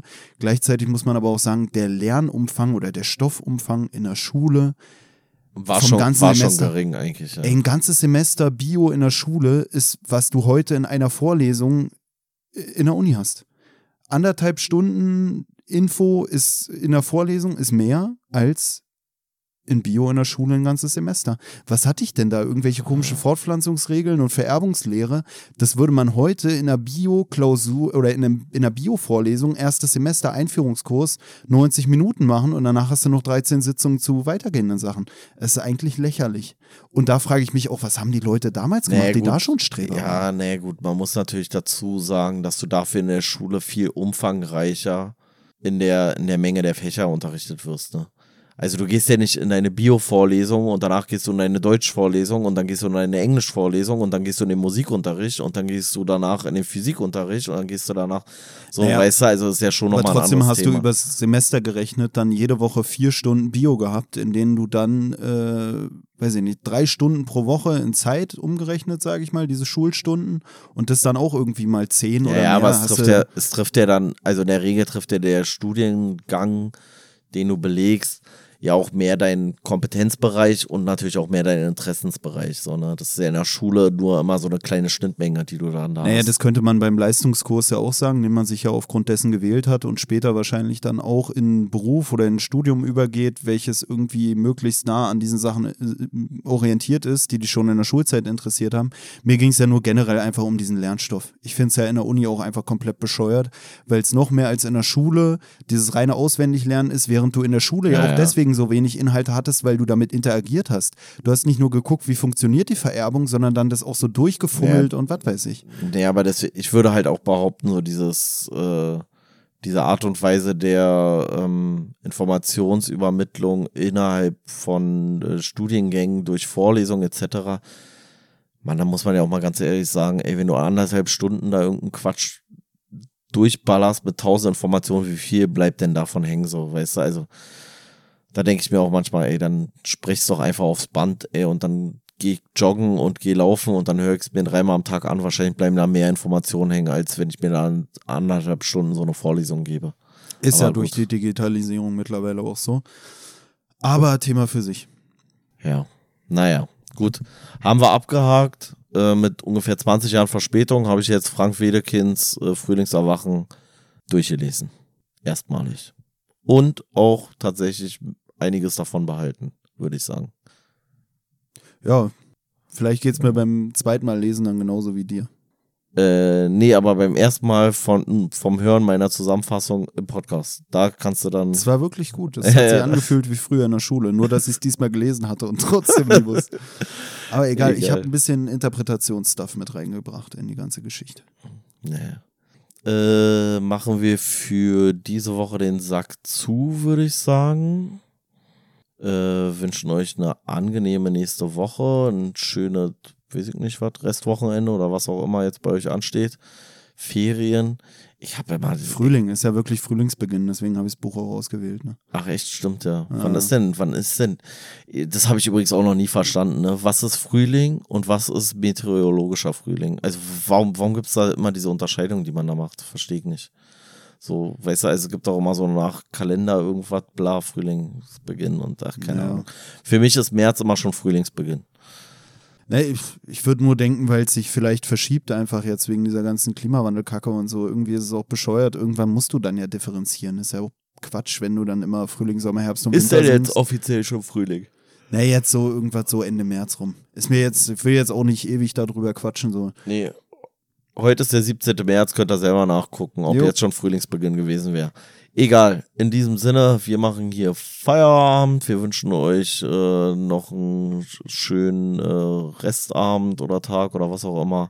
Bleibt stabil. Eure stabile Seitenlage. Auf Instagram erreichbar unter stabile Seitenlage Podcast.